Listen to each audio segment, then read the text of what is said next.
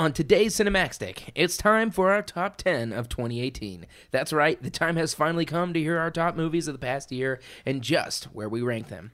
There are sure to be a few surprises and definitely movies you're going to want to catch up on in 2019. It's time to dive in. This is Cinemaxtic.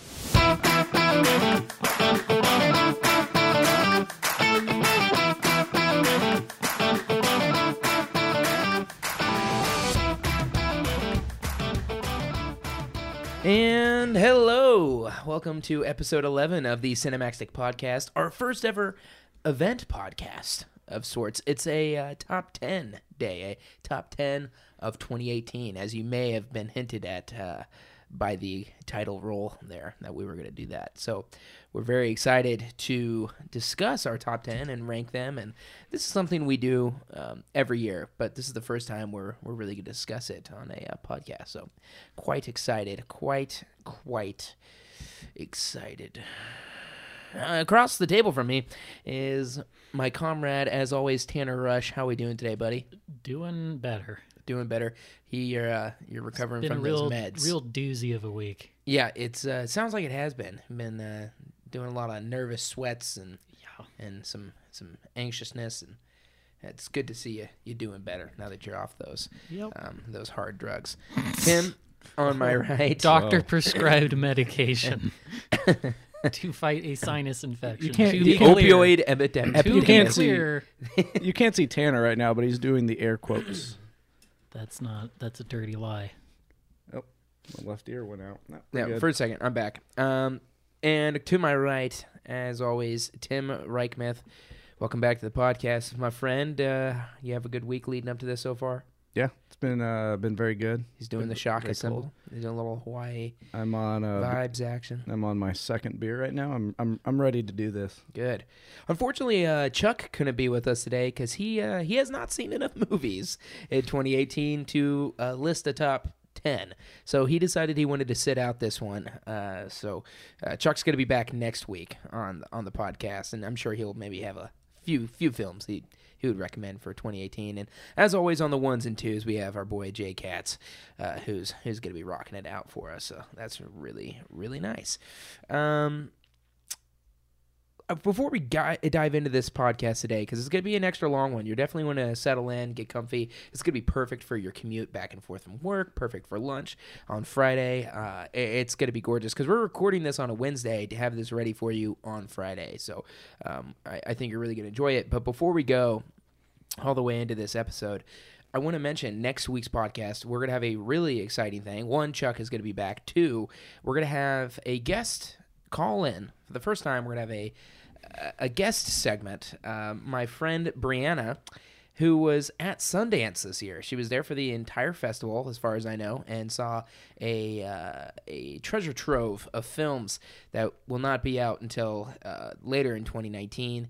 Um, and she's going to have a lot of suggestions and recommendations for movies to look out for. She saw just a bunch of them, and I'm excited to hear her take. And it's going to be a really nice segment. So definitely watch out for that uh, on next week's episode, episode 12, um, as well as a new Force Vision and a new The Common Room episode as well. Uh, coming at you next week, we er, around next week. We're just not going to do anything this week to promote this top ten thing. So, uh, be uh, be on the lookout for that. Um, Can I ask you can I ask you a question real quick? Yeah. Uh d- do we have a winner for the prize? uh, nope, those toys are still sitting in my car. Oh, I Uh, forgot about that. You know, if know, uh, right? if anyone wants to claim those alien toys, you literally have to do two things. You just have to follow us on Instagram and share us to your Facebook page. That's all you have to do. You know, I see tons of shares of random random stuff on people's Facebook pages. Mm-hmm. Just share it. You know, just just do it.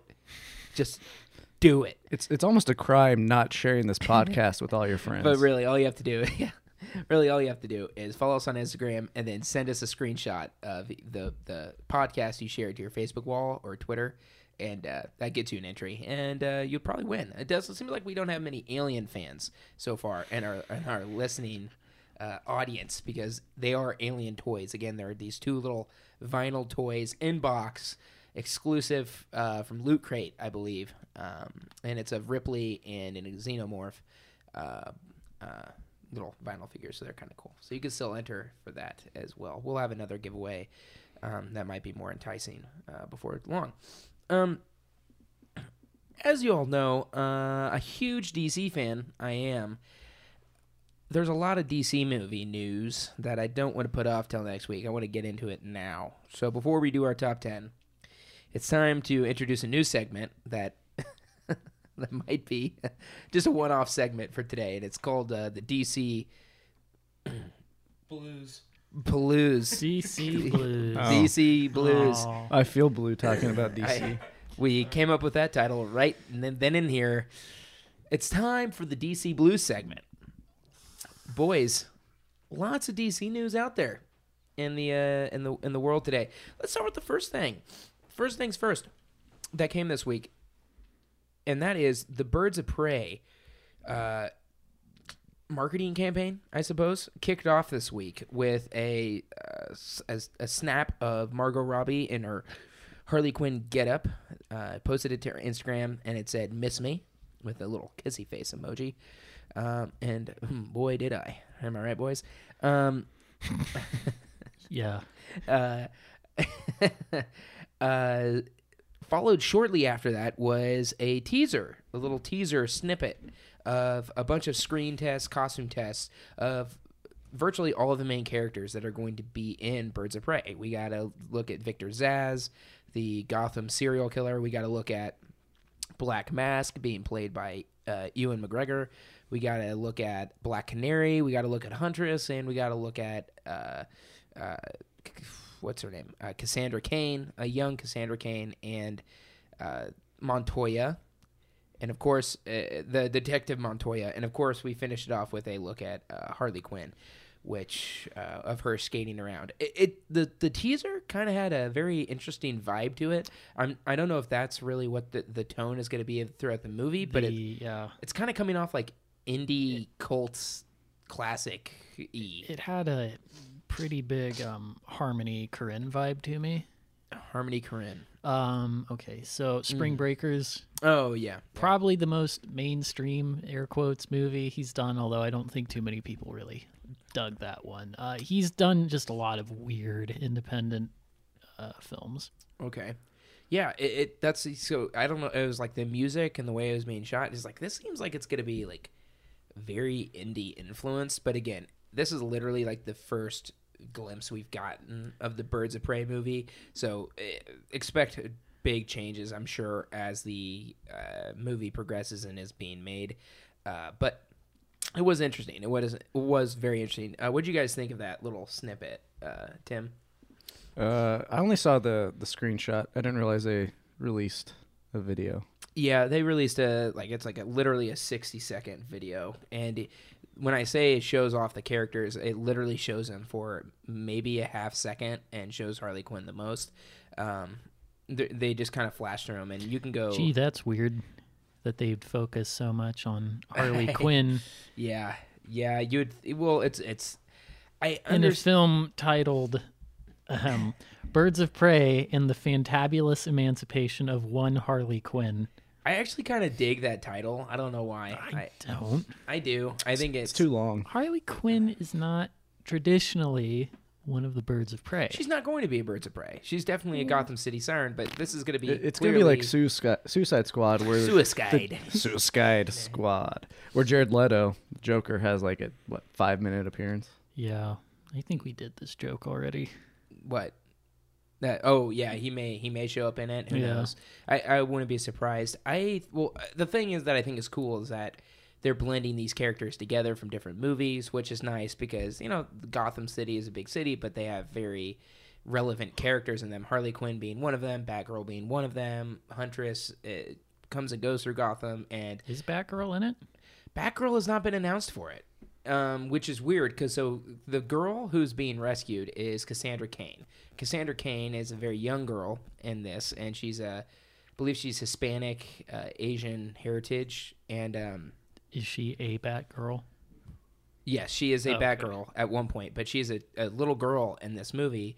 So, I mean, I hope we get Barbara Gordon Batgirl in this because like I just love Barbara Gordon Batgirl. That's one of my favorite characters. Uh, so I'd love to see her in this. Uh, if some in some capacity. Um, but so far, really, the Birds of Prey are, are going to be just Huntress and Black Canary, um, which is yeah, it's kind of it's kind of interesting. Um, Black Canary is one of my favorite characters too, and she comes from a city called, uh, depending on what you read, Starling City, or Starling City is also known really as Seattle in the DC universe as well. Um, and you get a, a quick glimpse of the character playing her. She's going to be a singer in the movie. It looks like uh, you don't really get too much of her costume, but really all they have to do to get her costume right is you know make sure she has bleach blonde hair. Really is uh, not even bleach blonde, uh, just blonde hair uh, which Black Canary wears a blonde wig to cover her real hair. That's part of her costume, and of course she has to wear a leather jacket and the fishnet stockings because that's just that's her classic character. Didn't look like the fishnets were there. It didn't, but looking back at it, it looks like she's in a dress. So I don't Oh. know if it's I don't know if this is like just her singing persona and not really her Black Canary persona. Uh, so I'm excited to see what as the costumes go along. There's no doubt Harley Quinn is gonna have like at least nine costumes in this movie. I think they're really gonna play around with her canon and uh, play around with the, the different costumes you see in the canon with Harley Quinn. Um, so, uh, you know, I'm just a DC nerd, so I love to see these characters. But as I was telling you earlier, I'm curious to see what like Black Canary is really going to look like because in the cartoons and in the in the you know the animated movies and in the comics, Black Canary is very much so a uh, leader in the Justice League, and she doesn't seem like she would come off like that at all. Like I couldn't see the character who's playing Black Canary like standing next to Wonder Woman and Superman and blending right in. So it's gonna be interesting to see how her costume progresses. Do you guys have any thoughts on Birds of Prey really that you're interested in, or uh, any any background info on the characters that you would like to see? Or No, um, the editing again we talked about just it very much had that indie vibe. It'd be interesting to see if that's you know part of the whole film kind of carries those indie yeah, tones and stylings. That'd be interesting because, um, you know, they keep Hollywood keeps getting these smaller indie directors to do these big budget films, but then they never really feel like um, indie or really artsy. Um, I would argue the only time we've actually seen that sort of carryover was with The Last Jedi and uh, to mixed results. But I'd like to see a superhero film with uh, an indie like an kind indie of an film. indie flair to it. Yeah, it's uh, I, uh, yeah, I, I again, if the little trailer there is to be believed, it would seem like it's gonna take some sort of indie tone. Um, so I'm excited for Mary Elizabeth Winstead. I like her in just about everything. So yeah, and it's Mhm. it's very interesting because Mary Elizabeth Winstead and uh, Ewan McGregor are dating as well. That's one of the main reasons people think yeah, Ewan yeah, signed on. It's because Mary Elizabeth Winstead like, Hello there. persuaded him. Yeah, hello there. He's become such a meme now, though, that I don't know if I can ever take him seriously as any other character. That's joking, of course. he's a great actor. He's a great actor. He's a really good actor. Fantastic Christopher Robin, by the way. I can only imagine. Older Christopher Robin. Yes, Miss yes. Mistifer Robin. Christopher. Moving on uh, from Birds of Prey, uh, we got another little uh, little snippet of news recently, and that was for the uh, Batman Beyond animated movie. Uh, there is apparently a Batman Beyond animated movie in development that is meant for wide theatrical release. This is going to be one of those uh, one of the DC. Um, DC animated universe movies is going to be a full on animated movie that you would expect would probably take heavy inspiration from uh, Into the Spider Verse. If they were smart at all, they should take heavy inspiration. Uh, for those who go ahead, I, I believe that was what it's kind of the speculation is that this is more or less uh, Warner Brothers' answer to Sure. Spider-Man into the Spider-Verse.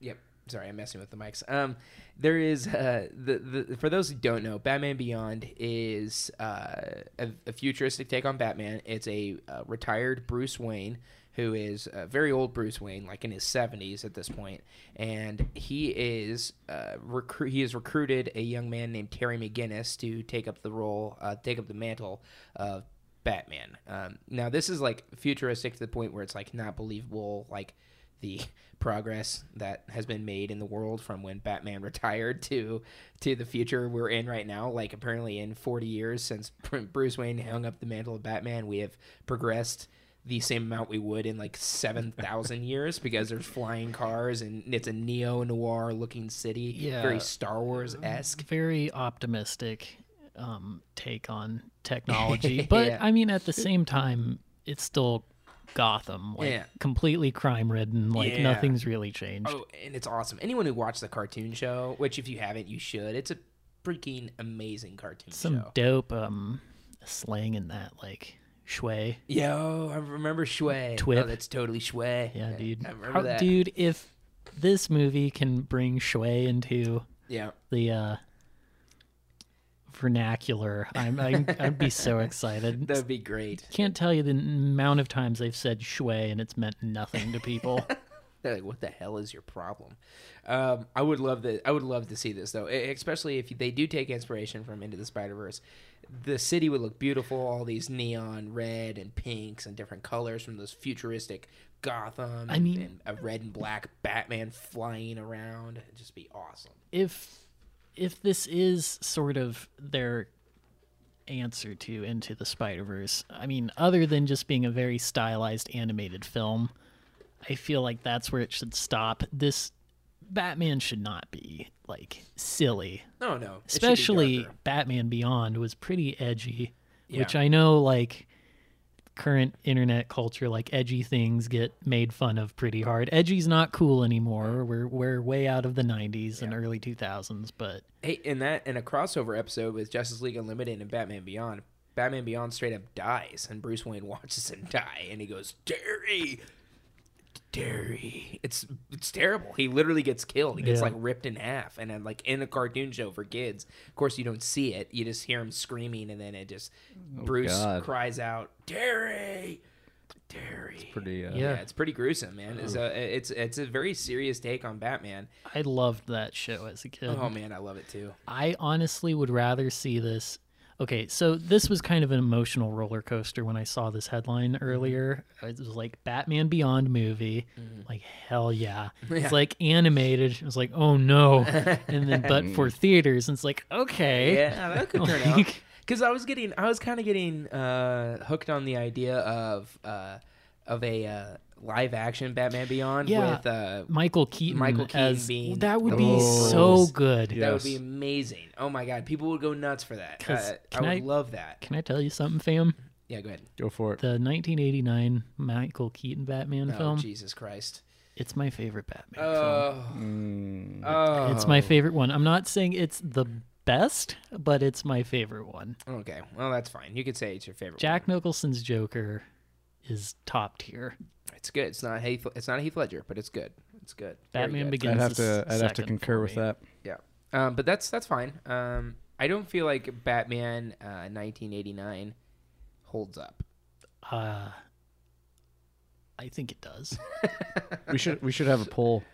We I should. We should. I bought the um we could do that. that Batman box set on Blu-ray just to have a copy of Batman 1989. So I'm actually gonna do a Let's- Facebook poll. Does Batman 1989 hold let's up? uh rank rank your Batmans by actors. oh, okay. Um, So I've been having discussions with people at work about this. that's My number one, and a lot of people may not agree. I don't know. Kevin Conroy. Christian. I was gonna say Christian Bale. Oh, Yeah. It's definitely not George Clooney. Um, yeah. You know what's funny? George Clooney, he right off the bat seems like Dude. he's the perfect fit for Batman. He's have cool. you? He's hot. Which that's Batman and Robin, right? Yeah. Yep. Yeah. Have you watched that recently It's been a while. or at all?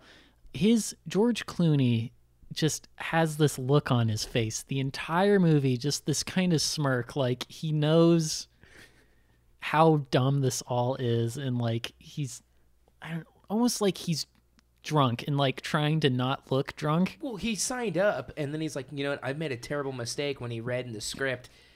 Bruce Batman whips out his Bat credit card to pay for a bill, and I'm like, oh god. So unfortunately, I Uh, own that movie as well, yeah, since it's part of that. no set, shame. But No shame, Tanner. here's um, you know what, Michael Keaton. I'd say he's my number two. um, Go. okay, so for me, um, my number one Batman of all time, it's Christian Bale. It's Christian Bale, uh, and then after that, Ben Affleck. Really? and then after that Michael Keaton. Then after that, um, Val Kilmer, and then George Clooney.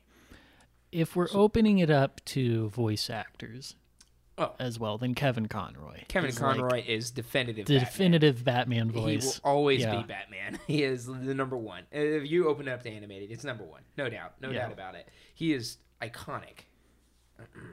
Sorry, I'm still making this Facebook poll. Uh, let's see. Anyways, um, Um, well, let's. Uh, it's like the host isn't paying attention. Sorry. Uh, You still with us, Max? But yeah, uh, there's uh, what were we talking about? so the Batman Beyond. Batman. thing. So, Yes. Yeah, That I, would be I would. I've lost track. I've lost track. I can't would, do this again. I would like. I would like to see that. So uh, that's that. That's the Batman Beyond movie news. Definitely take a look at that. Now, moving on again, we got a finally, for, uh, which is very. It's weird how this happens. Like I feel like when fans really start to notice that, wow, it's been a, a minute since we've gotten any news on the Batman. Uh, things start to happen. I literally texted my friend Drew about five days ago or not even that, like three days ago, it said, "Are we ever going to hear anything about the Batman ever again?" And he and we joked like, "Probably not." Well, of course, today we get a interview that dropped with Matt Reeves, and uh, Tanner tell us uh, tell us about that Matt Reeves interview. So I d- didn't read it. Okay, good. All right. just, I just saw the Reddit post, Eh, but uh, just specifically mentioning that it's going to be more of a noir detective film, Ooh, I like which is that. cool. Getting back to uh, the Batman roots, uh, you know, he's the world's greatest detective, and uh, Ben Affleck Batman didn't really convey that, at least. The Facebook polls thing is great, where you can add gifs. Yeah, that's nice. Those that's a that's a nice little poll right there, and great gifs for each one. Um, and also uh, specifically mentioned that there's supposed to be a rogues gallery of villains, so more than one villain. oh, Ooh, it's like a Dude, I was reading that and I started getting that giddy feeling in your stomach. We're like, oh my god, this interview keeps getting better and better. And he's like, there's gonna be a rogues gallery. Which I wonder what that means. I mean, they can overdo it, maybe, but also again, go back to Spider-Man into the Spider-Verse. That had a lot of Spider-Man villains in it, and mm-hmm. yeah, I felt like it was fine. Here's what I'm thinking. So from this interview, he says we're gonna see Batman. It's gonna be a story told squarely on his shoulders, and it's gonna be Batman in detective mode, unlike anything we've seen before, where he's gonna he's being the world's greatest detective. It's gonna be a noir style film, and he said we're gonna see Batman solve a crime and go piece to piece and go on this journey and overcome this and and you know transform. And so he then he mentions that like eh, the villains or is they they brought up like is casting gonna be getting soon or something and he goes so there's gonna be a rogues gallery right off the bat rogues gallery it can't mean that like yeah we're gonna have a couple villains in there. No rogues gallery when you mention rogues gallery that is clayface two-face riddler joker penguin catwoman poison ivy uh, killer croc all these freaking awesome villains uh, that you just that everyone knows they're iconic iconic characters. I my prediction is that it's going to be this huge huge mystery that takes place in gotham and he's going to have to he'll literally go kind of like the arkham style games piece by piece Yeah. run into each of these Yep. individual villains and he, these villains will probably have like very minor parts there'll probably be one villain who's the main villain Yep. and then there's like he's gonna bust down the door to Two Face's club and be like, and you know, like interrogate Two Face. And then he moves on, and then he's like, "You're gonna have to talk to that stumpy freak in the Iceberg Lounge." And then he goes and visits the Penguin. Dude, he's gonna tie all this together, and it's it would be. That's how I think it's gonna happen. He's gonna have to track down all these clues and come across almost all these guys in the Rogues Gallery. That would be that would be awesome if it if they made it like that. I would lose my mind because I, think Matt Reeves finally realizes why do we have to just have one Batman villain? He has so many good ones. Why can't we just mm-hmm. mention them all? That's fan service done well, in my opinion. Because Batman's gonna run into all these guys when he's doing a big mystery like this. He's gonna run into them. Yeah. In, in the comics and everything. So it's fun to see someone take that big of a leap and do that as a director. It'd be nice if the movie doesn't like have to explain every single character it comes across. Oh, like I- it's just a lived in like And I believe that's gonna be. you that. just gotta Yeah. Jump just- into it and He just walks go up, with the flow. Already knows who he's talking to. Yeah. Doesn't have to be like, oh, this is the Riddler. Yeah, yeah. And I imagine, yeah, uh, if, if there's anything, there might be one of them who, like, one villain who gets, like, kind of an origin of some kind, but everyone else already exists in that universe. But, like, maybe the main villain has an origin of sorts because that main villain is just coming up in Gotham, maybe. But I would like to see exactly what you said an established Gotham City with established villains, and Batman knows all of them and is, and is, uh, uh, already, you know, war ridden and everything of these of these guys. So Must have just been your keychain. It sounded like you broke the glass on that for a Oh second. no, it was it was the keychain. yeah, um, so that was that was really exciting. He also mentioned uh, that at the very end there at the end of the of the interview, they said, um, "How involved are, are you in the other DC Universe movies?" And he goes, "Right now, I'm I'm involved in the Batman." And he mentions in it, he goes, "Aquaman's going to be different than." Todd Phillips' Joker, and that's going to be different from Shazam, and that's going to be different from Wonder Woman. And it got me thinking, I was like, so is this Batman going to take place in the DCEU? Is it going to take place in that universe? He's clarified before that it will in the past, but now it's Well- coming off like he's not sticking to There that. was some talk a week or two ago, like they were maybe we brought this up last week, I don't remember. But um like that they're kind of abandoning not the DCEU, but the idea of a the idea of it having to all connect and this interview seems to reinforce that that they're just they're more concerned with having good movies first rather than and and I'm trying to weave this tapestry. Sure, and I'm totally okay with that because what I would love is each movie, you know, has its own thing. I would love little references to the overall universe, or at least that the films pay attention to Yeah. the canon that's being established, so they're not just like totally wiping away a story that happened in the other movies where these characters were together. I'm okay with these separate movies. I would like to see, you know, each have their own separate thing, and then they come together in different movies that call for it.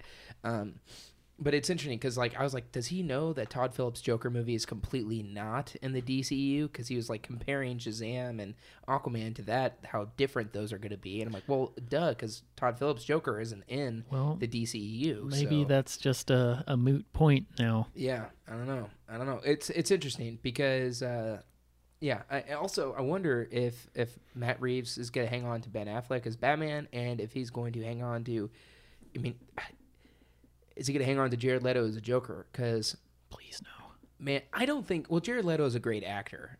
Sure Yeah. but he needs good that writing and good joker direction. is no good No. They'll have to. Well, one of the rumor is this is going to take place in the past, and you could undo everything that was done to him. No tattoos, no stupid grill. He could just be the Joker. the grill They, they can. Uh, they can really do him right with Matt Reeves. And how, if you're a director of a Batman movie, how are you going to keep your hands off the Joker?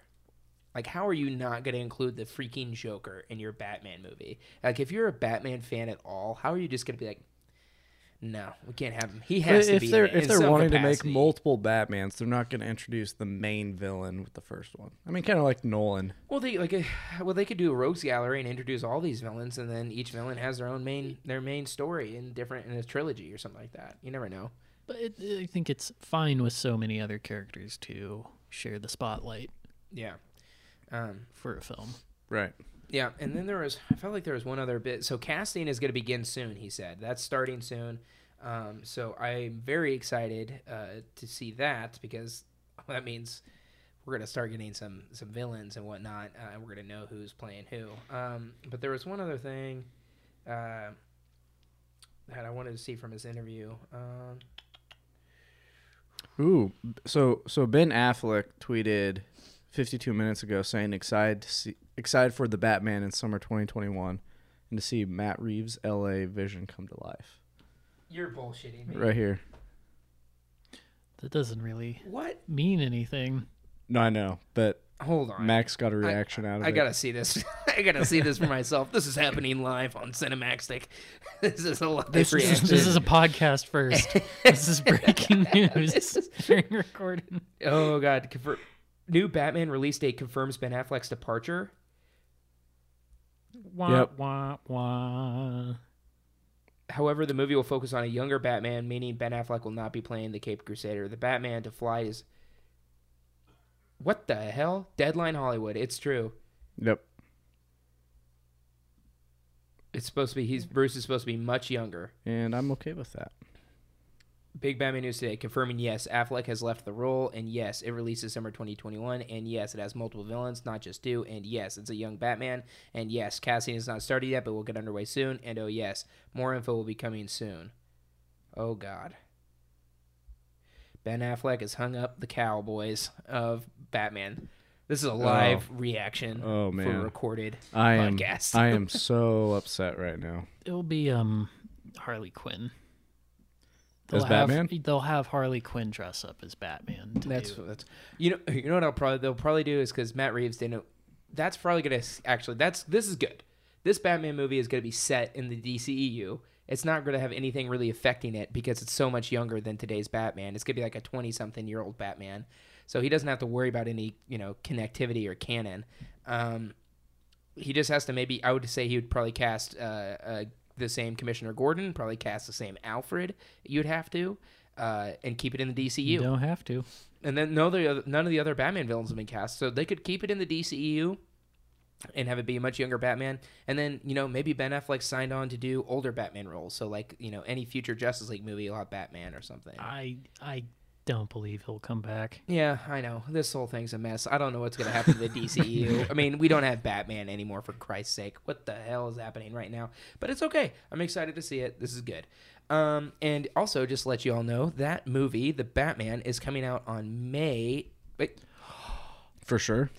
it is coming out They could. This is the June. chance to get Timothée Chal- Chalamet. Yeah. Chal- Chalamet. That's what I was gonna say. as say. Batman. Yeah. Yep. Have you seen his stature? Yeah. We talked about this. He also looks week. like he's 16. I know. That's A good young Oh, oh Batman. oh, you're joking. Could Oh, put us some LBs. yes. oh, I forgot about that. I forgot about that.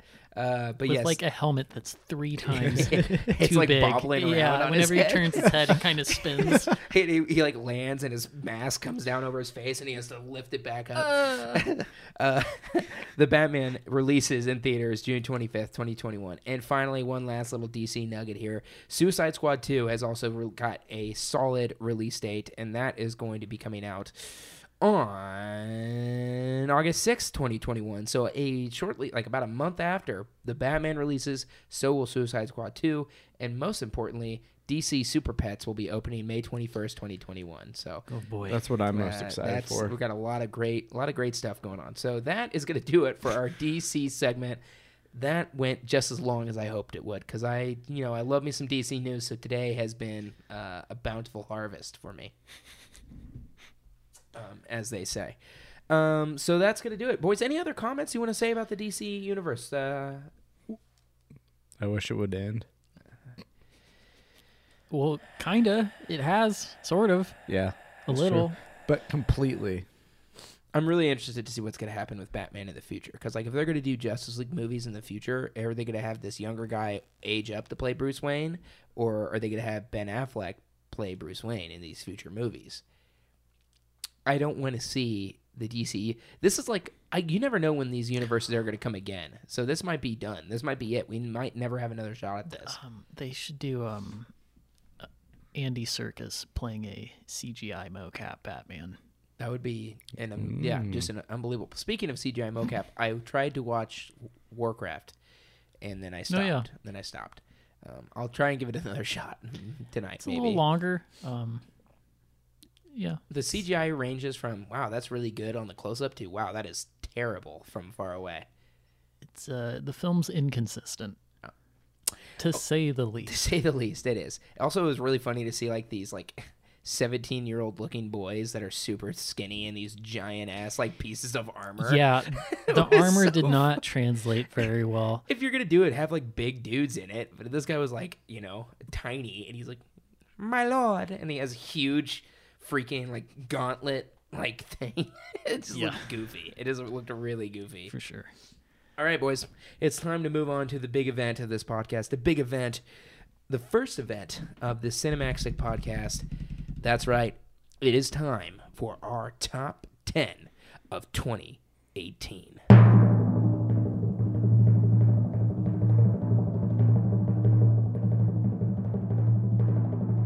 Okay, so for our top 10, what we're going to do here is we're going to do the old snake. We're going to start with our number 10 film of the year. Uh, we're going to start. Uh, we'll go ahead and just start with me, and then we'll go to Tanner, Of course, And we'll then we'll- start with you. And then you. we're saving the best for last. and then we'll go to Tim, and we're going to go uh, share each of our favorites, uh, or each of our uh, top 10 one by one and discuss them and really uh, just get into some of these movies. What I really hope, obviously, is it's exciting to rank these movies, and I'm, I'm, hoping there's going to be some good surprises in there. On top of that, I hope you leave with uh, some movies that you maybe never heard of or movies that you were interested in but feel like you need to give another shot because of it. Um, so without further ado, boys, it's time to dive in to our top 10 of 2018. And starting out with number 10 for me is a little ditty I like to call Blockers. The comedy. Wow. Bold. Yeah. yeah. The comedy um, from uh, Kay Cannon. Oh, You're good. I'm Oh, just oh, levels. Oh, you're just your level, yeah. The It's comedy it's a from good-looking uh, Kay there. Cannon, uh, starring uh, John Cena and Ike Barinholtz. But here's why it's in my top ten, and here's why it's my number ten movie of the year. I laughed very, very hard at many, many scenes in this movie. I don't know if it was just my kind of comedy.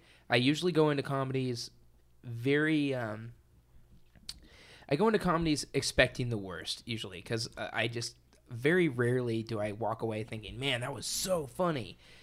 Blockers was one of them. I just I just really really really enjoyed. Um, I thought there was great chemistry between the leads and the cast. I thought the story was very nostalgic to just to watch. I it just gives you that nostalgic feeling that I I really love. It's it's almost a coming of age film in sorts, um, presented as a just straight up comedy. Um, and I I just really really enjoyed it. Um, I, it's funny because I know a lot of people who hate this movie or not hate it. They just didn't think it was any fun or I didn't think it was any good. But I thought it was so good, uh, and I saw it three times in theaters. Wait, That's- you saw it three times? in A theaters. comedy. Yeah. Wow. Three times in theaters. Yep, I saw it by myself first time, and then I saw it with Tim and Tea Time the second Yep. time, and then the third time, uh, Paige wanted to see it, and I was like, "Yeah, let's go see it," because I, I thought it was that funny and that good. It just is a it's a feel good comedy. Um, great great leads, great chemistry, uh, coming of age. You know everything I really liked in movies is in this, and I thought the jokes were spot on for me. I thought they were very very funny. Um, so yeah, guys, Blockers, my top ten. Um, did you all see Blockers at all? I have not. Yeah, no, I saw it with you. I, I agree. It was, um, I guess, what, what was that? Nothing. nothing Oh yeah, nothing. of course. Nothing, I already, nothing, I, wait, nothing. I, I asked. He went and saw it with me. Of course, he saw it. Yes. Uh, Uh, no, I, I, I agree. It, it- it was one of those movies that I, I did not expect a lot out of it. Uh, but I really enjoyed it. It was it was hilarious. The cast went really well together. Yeah, Um, a lot of laugh out loud moments. It's it's definitely a good watch. and John Cena is hilarious He to, is. to me. Could His- you could you see him in the movie? I couldn't. It was just a floating shirt. Yeah. Uh, but it was man, was he? He he just has such great comedic chops to him. I, his facial expressions and his line delivery is hysterical alone. And actually, I think he's the he's well, not not actually he is the funniest part of the movie. Yeah. Um, he is just. It shows that he's actually a much more versatile actor than people give him credit for, and I think the John Cena Zonce is upon us. Uh, very much. Oh yeah, he's very- in Bumblebee. Yeah, and uh, he got cast in. Uh, the Rock is producing this movie and cast John Cena as the lead. He's starting to have like his Rock moment where he's starting to get a bunch of roles. I don't think he'll ever fully commit to. I don't think anyone will ever fully commit to what Dwayne Johnson does on his you know promotions and whatnot. But uh, yeah, he's just great. If, if anything, go see Blockers for John Cena. Uh, but it's a great it's a great movie to watch with friends. Can't recommend enough, and that's why it lands my top ten. Uh, Tanner, what's your number ten? My number 10, and this, I agonized over this a little bit.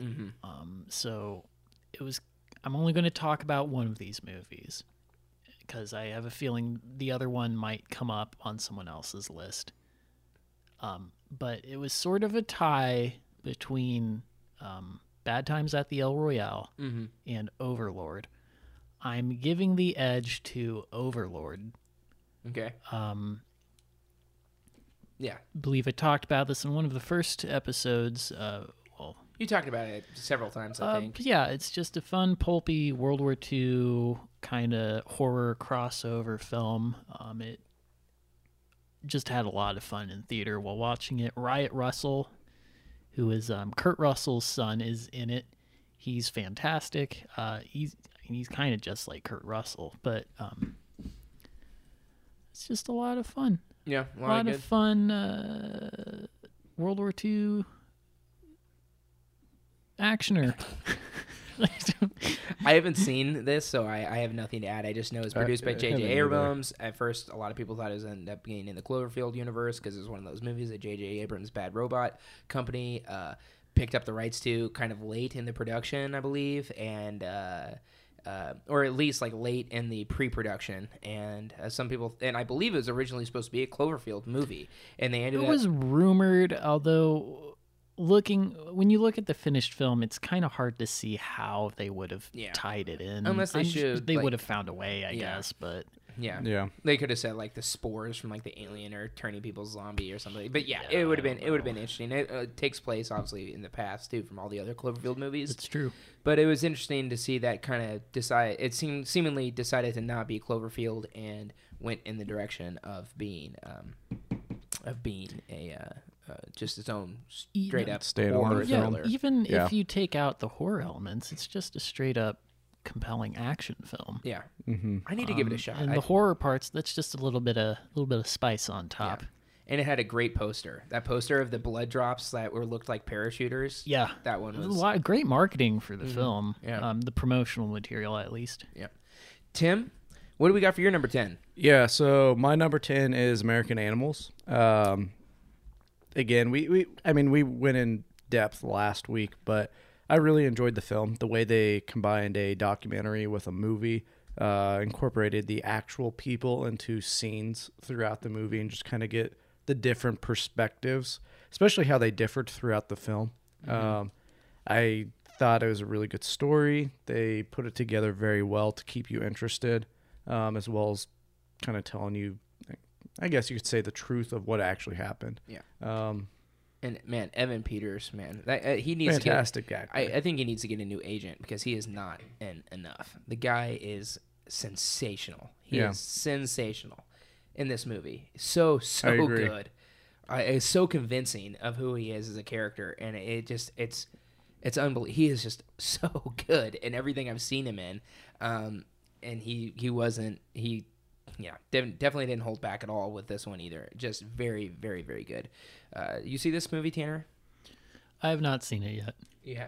I remember you talking about it last week, but Yeah. nope, I have not seen it yet. yeah. That's because Tim doesn't have a profile picture on his Letterboxd, and I thought that was you who didn't have a profile picture. No, Oh, I- I got that Batman. let me let me fix that Go for ahead, you. yeah, go ahead and do that. But yeah, that's uh, American Animals is a great movie, so I'm glad that landed near your top ten. Yep. Um, for now, we're moving on to number nine. Our number nine movies Number nine. of 2018. Nine. Number nine for me was a little little independent film called Leave No Trace.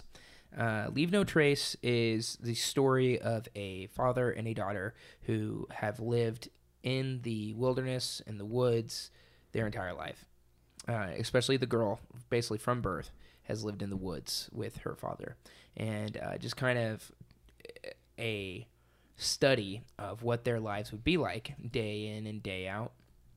It is a phenomenal movie.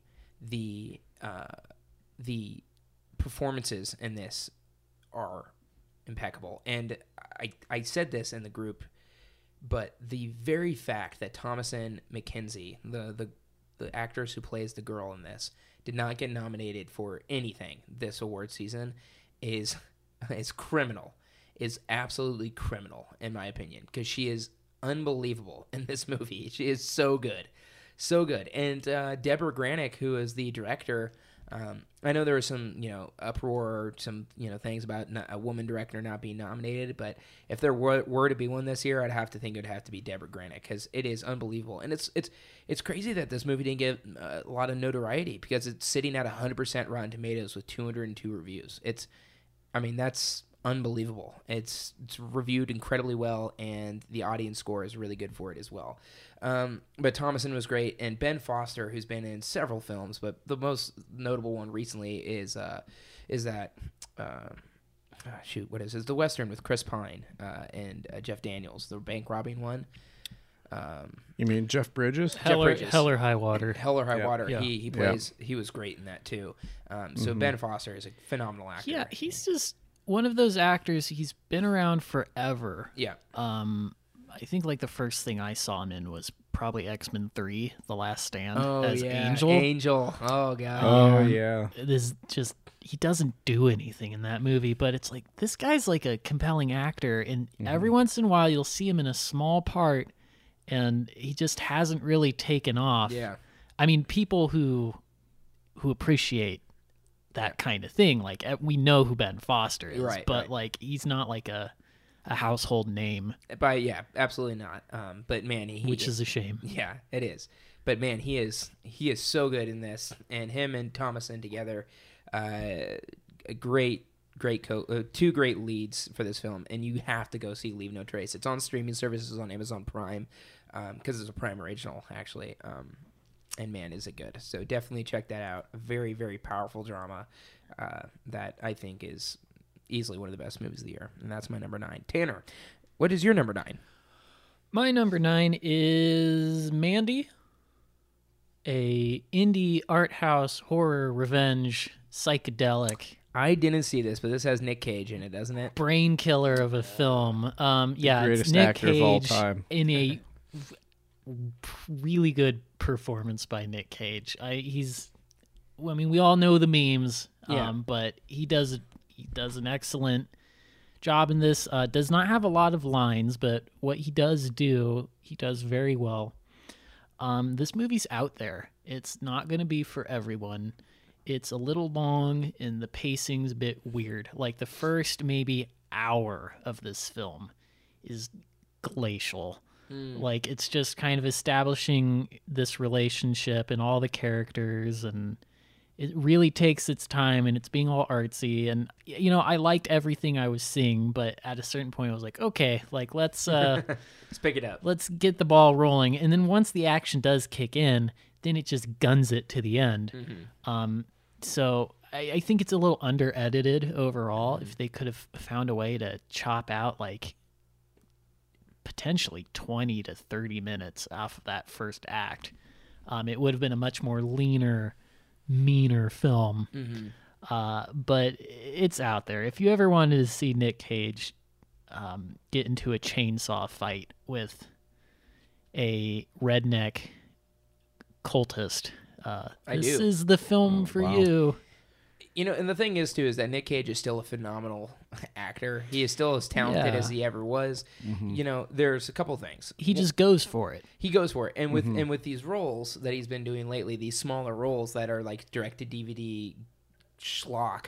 Uh, he claims he does them because they provide him more freedom to do whatever he wants in the movie. But I'm like, well, what's the point of having more freedom if no one is going to see your performances because they're all garbage movies that have uh, like F list actors on them who don't who can't match your talent. But um, it, it- so he says it gives him more freedom, but there's also, of course, the, this the fact that he went bankrupt at one point. Yeah. and he's probably Not looking- the best with his money, yeah, apparently. and he's looking for the quickest paycheck, is what I imagine what it is, and he's still trying to do that. So I You would know- love to see him go back to the A list actor that he still is probably A list, honestly. But yeah, yeah. I mean he's So- he's Nick Cage. Yeah. he's Um, famous. Did you ever watch Community, the show Community? No, There's I an episode. I don't know. Maybe you know the episode where one of the characters, he's a big film buff. He takes this film course, and kind of the central discussion of the semester, or whatever, is Nick Cage. Is he the greatest actor or the worst actor? and like the whole thing is like neither, right? Yeah. Um, I don't think he's a bad actor. I don't think he's the greatest actor, but I think he's maybe the most fearless actor. Like I said, he just goes for it. And sometimes the director or the script just doesn't do him favors, but he goes 100% yeah, in everything. Uh, so, he gives it. He gives it all. He gives it at all, and it. It can sometimes he can ham it up, and but sometimes Yeah. it's it's sometimes you get what Mandy is. Uh, Tim, what was your number nine? Uh, my number nine was Bad Times at the El Royale. Uh, I really enjoyed that film. Again, it was kind of a Quentin Tarantino esque uh, film where you know you individualize the characters, go into their backstories, and then bring it all together for you know the finale. Uh, very, very well done. Um, I mean, we kind of went really deep into this earlier in the pot or earlier a few weeks ago. Jesus, Tim. what was Whoops. that? It was my Oh. phone. Um, you were But no, terrified I- it was a beer, weren't you? Sorry, but no, I mean the the actors are very good. It's got a very strong cast. Um, you know, they played really well off each other. It's a very good story.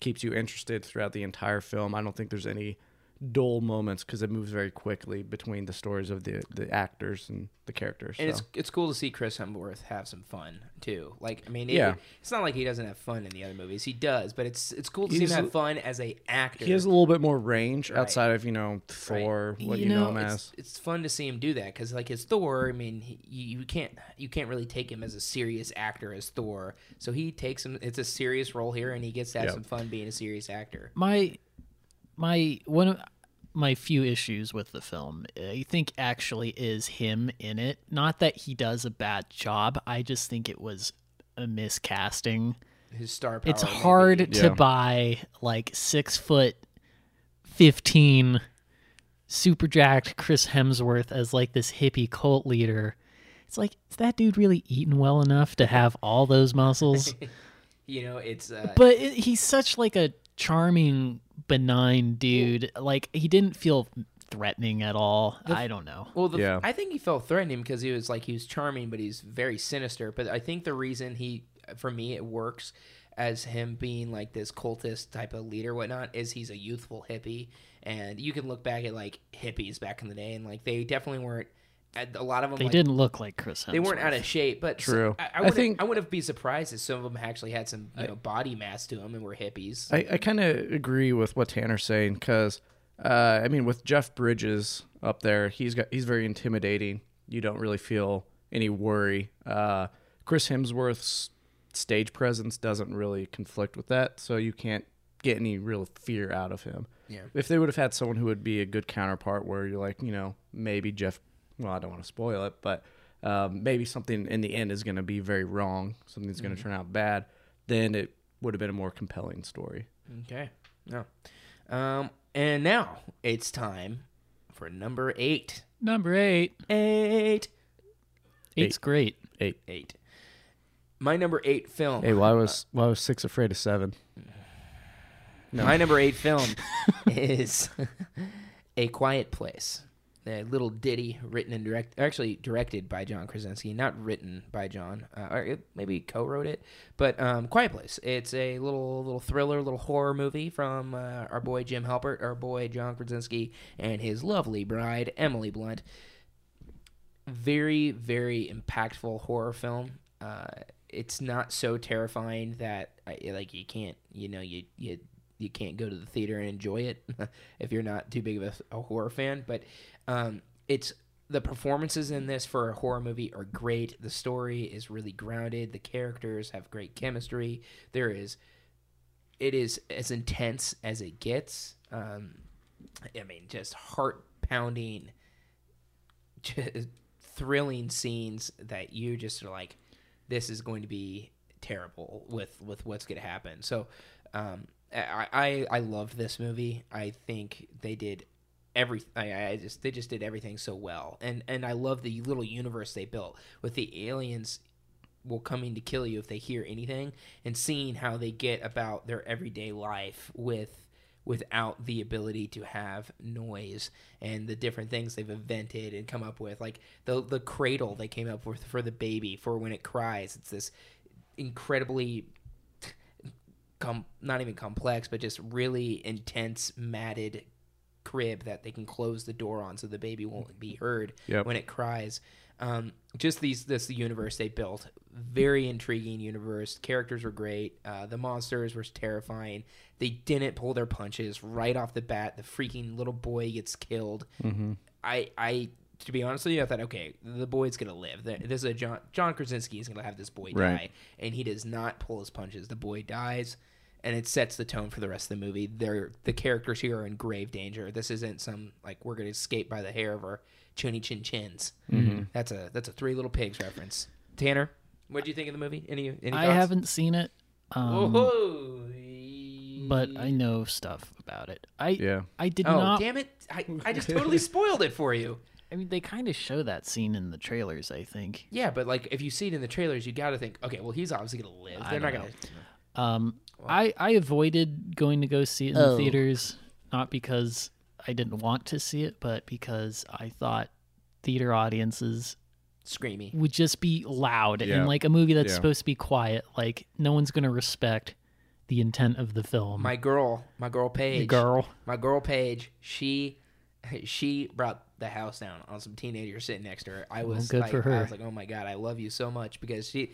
these girls were like like talking and whatnot the entire time during the a quiet place where it's Yeah. supposed to be dead quiet. And mm-hmm. and Paige leans over to him and is like, could you guys please stop talking? And boom, Zzz, done. And she was sitting right next to him, and I was like, oh. That takes some balls. Yeah. like that's that's an uncomfortable sweat I'm getting if I have to confront someone sitting directly mm-hmm. to the right or left of me. So very proud of Paige for that. yeah, yeah. Yeah. But they're th- Yeah. very true, very true. You have those concerns that that's going to ruin the entire movie. Yeah. I luckily my theater behind besides those girls, which Paige quickly shut up, very well behaved. Yeah. I, I so when I watched it, I rented it on Redbox, so I was able to watch it by myself with no distractions. Uh, very well done with the way they play the silence and showing you know the different scenes of nature, how they're interacting, Yeah. kind of living and surviving. Um, it was really interesting with the whole family aspect. You know, things you know like the teenage rebellion you wouldn't think would be happening in a post-apocalyptic uh, scene, but it was still kind of occurring where you know she, the daughter wants to do more, but they're holding her back, and she kind of goes and does her own thing, and it spirals from there.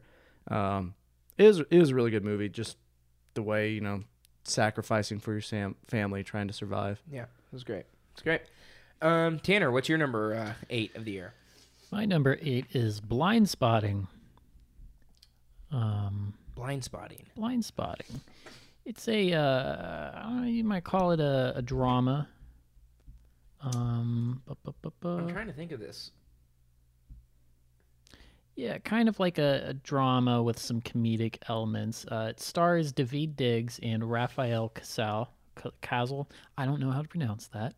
Um, but it's these these two friends in Oakland, um, and Daveed Diggs' character is on like the last three days of his probation.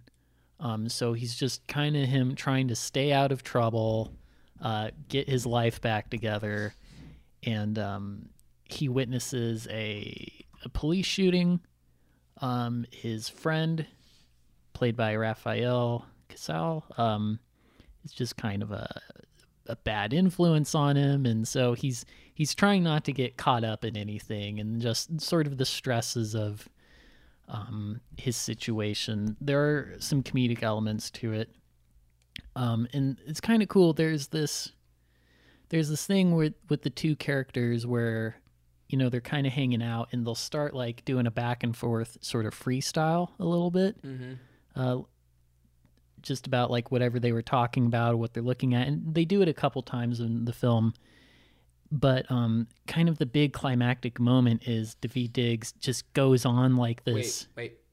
Don't spoil it for me because I'm going to watch this tonight, I think. I'm not going to Okay. spoil the context, but he goes on like this, like five minute, like kind of um, spoken word Mm-hmm. freestyle, like rant at this character. Mm-hmm. And like it sounds a little goofy. Like they show it in the trailer, and it's like, what is this? Like, is this like a musical or something? But Mm. it, it works so well within the film. It, it hits. Um, th- like I said, the film's really funny. It can also get deadly serious at times. Um, it's about a whole range of stuff. Um, of course, being Oakland, um, gentrification is a subject uh, in the film. Um, racism, identity, police brutality.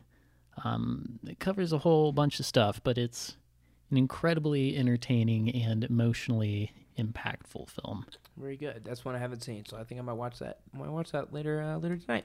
Tim, what's your number eight? Uh, my number eight is Beautiful Boy. Uh, again, touched on it last week, but it's a very, very good film. Uh, just focusing on, you know, the whole family aspect of, you know, my son is a drug addict. How do I deal with this? As well as dealing with, you know, the drug addict's perspective. Uh, it's very well done. Steve Carell does a fantastic job. Timothée Chalamet does a great job as well. Um, there's a lot of highs and lows, no pun intended. But uh, you know, it's it, it's a good movie. It really it really grasps grasps your emotions, uh, so you can kind of feel the, you know, the pain that the family's going through as they they see their their son, their beautiful boy, you know, as he he grew up being a happy guy, trying to go through all these struggles and just being there for him. Yeah, that's also on Amazon Prime, so definitely Mhm. uh, when I, I want to stream very soon. So good. Okay, Yeah. I was excited to hear that Steve Carell put a great performance in as yeah, always. I mean, yeah, It- he it's always hard, does. It's hard for me too because some of the characters that he does, I feel like, uh, and I've done this. I've stopped watching The Office as much as I Mhm. used to because I wanted Well- to respect Michael. Uh, Michael Scott. I wanted to respect Steve Carell more as a, uh, in his performances because when you watch The Office as much as I do, all you see him do is be Yeah. a Michael Scott character. I mean, there's one time where he was screaming and sounded exactly like Michael Scott screaming as he came out. No, no, God, no. Yeah. yeah. I was I- like, oh, there we go. Why am I The laughing? Yeah, you just feel like because some of the roles you just feel like he's just because that's why he was so great as an actor for The Office Mm-hmm. because like Michael Scott would do these very convincing, not convincing, but very stupid different characters and he nails them. Yeah. And so yeah, Yeah. but good, good. Um, moving on to our number seven. Thank heaven. Beautiful. Beautiful. Thank, thank heaven, indeed. My number seven is Bad Times at the El Royale. I thought Bad Times at the El Royale was a great movie, thrilling, uh, lots of great. Uh, Jeff Bridges gives a great performance in it. yeah, Jeff Bridges. Moving too. Yes. There was a scene towards the end that I kind of got a little misty eyed. Yeah, and I just love Jeff Bridges as an actor because he's just he has so much fun with everything he does, and um, he's such a laid back guy. But he's just he just it's very Tom's Tom Hankish and and and whatnot. I describe these guys as like guys who you could easily be your next door neighbors. You see them every day, Yeah. and they're just like, "What do you do for a living?" Oh, I'm a very very qualified actor. It's like they treat like it just like talking to you about your jobs. Like, what do you do? Oh, I'm a I'm a technical support engineer. They're like, well, I'm an actor. It, it's they just are very human Yeah. and they take their role their job very seriously Mm-hmm. He's got um, Jeff Bridges just has this sort of old family friend kind Yeah. of vibe about him. oh yeah. Yeah. he just seems like he'd be such a nice guy to speak to you know to meet and everything Yeah. too he doesn't he doesn't take himself very seriously but but he he definitely loves to act which is great and i won't speak more on really bad times at el royale because it was in three of our top it's all three of our top tens essentially um, but definitely go check it out it's very kind of noirish but um, very it, it takes place in the past like i believe in the 70s or something and uh, very interesting characters and very interesting plot as well so definitely take a look at that uh, bad times at the el royale tanner you're number seven Paddington 2. Ooh boy Ooh. Oh, i'm excited to nice. hear that probably the most delightful film of the year. oh absolutely Um, first film i saw this year That's cool. yeah Um, I did not mean for that to sound sarcastic. that's cool Shut up. uh, of course, in the States, we got this in 2018, but it released in 2017 in the UK. But Yeah. I'm counting it as a 2018 Absolutely, it's film. Go Uh, for it. Fight me.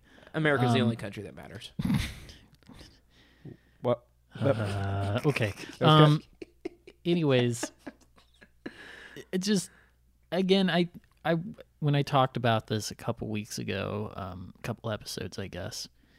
Uh, you know, I, I, I don't think it's quite as good as the first one overall, um, but it's still one of the better films that came out this year. Uh, it's you know, smiling the whole way through. There's It's an absolute joy. it's just it feels good to have a film that's just nice. Innocent. It's nice. just nice. No commentary on anything. there is, on. but like in the sense that like the the film Paddington's worldview, his mantra is um if we are I think it's if we're kind and polite, then the world will be right. Yeah, That's this Oh. film's that's the politics of Yep. this film. And if you get offended at that, Yeah. then I don't know what's wrong with you. exactly. And I'm not. I'm not going to speak more on it because I have it in a position in my list, and I want to. I definitely want to dive into that. But it's a essential viewing both Paddington films. Yeah, absolutely, absolutely.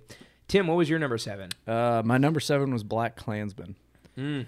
I thought they, I, I thought Spike Lee did a fantastic job uh, passing over a very touchy subject while making it, you know, comedic and serious in different parts of the film. Uh, it's it's very good, very good performance by Adam Driver, um, and then uh, Uh, Oscar nominated Adam Driver. Oscar nominated Adam Driver, and then uh, ah, what's his name? Denzel Washington's son. Uh, Is it uh, uh, Washington Jr. Washington Jr. I did George not realize Washington. George Washington. Um, I did not realize that was his son at the time. But I mean, a great, great overall performance. They, you know, really make you feel like it, John David Washington. John David Washington. Okay. Um, but overall, great performances by them all.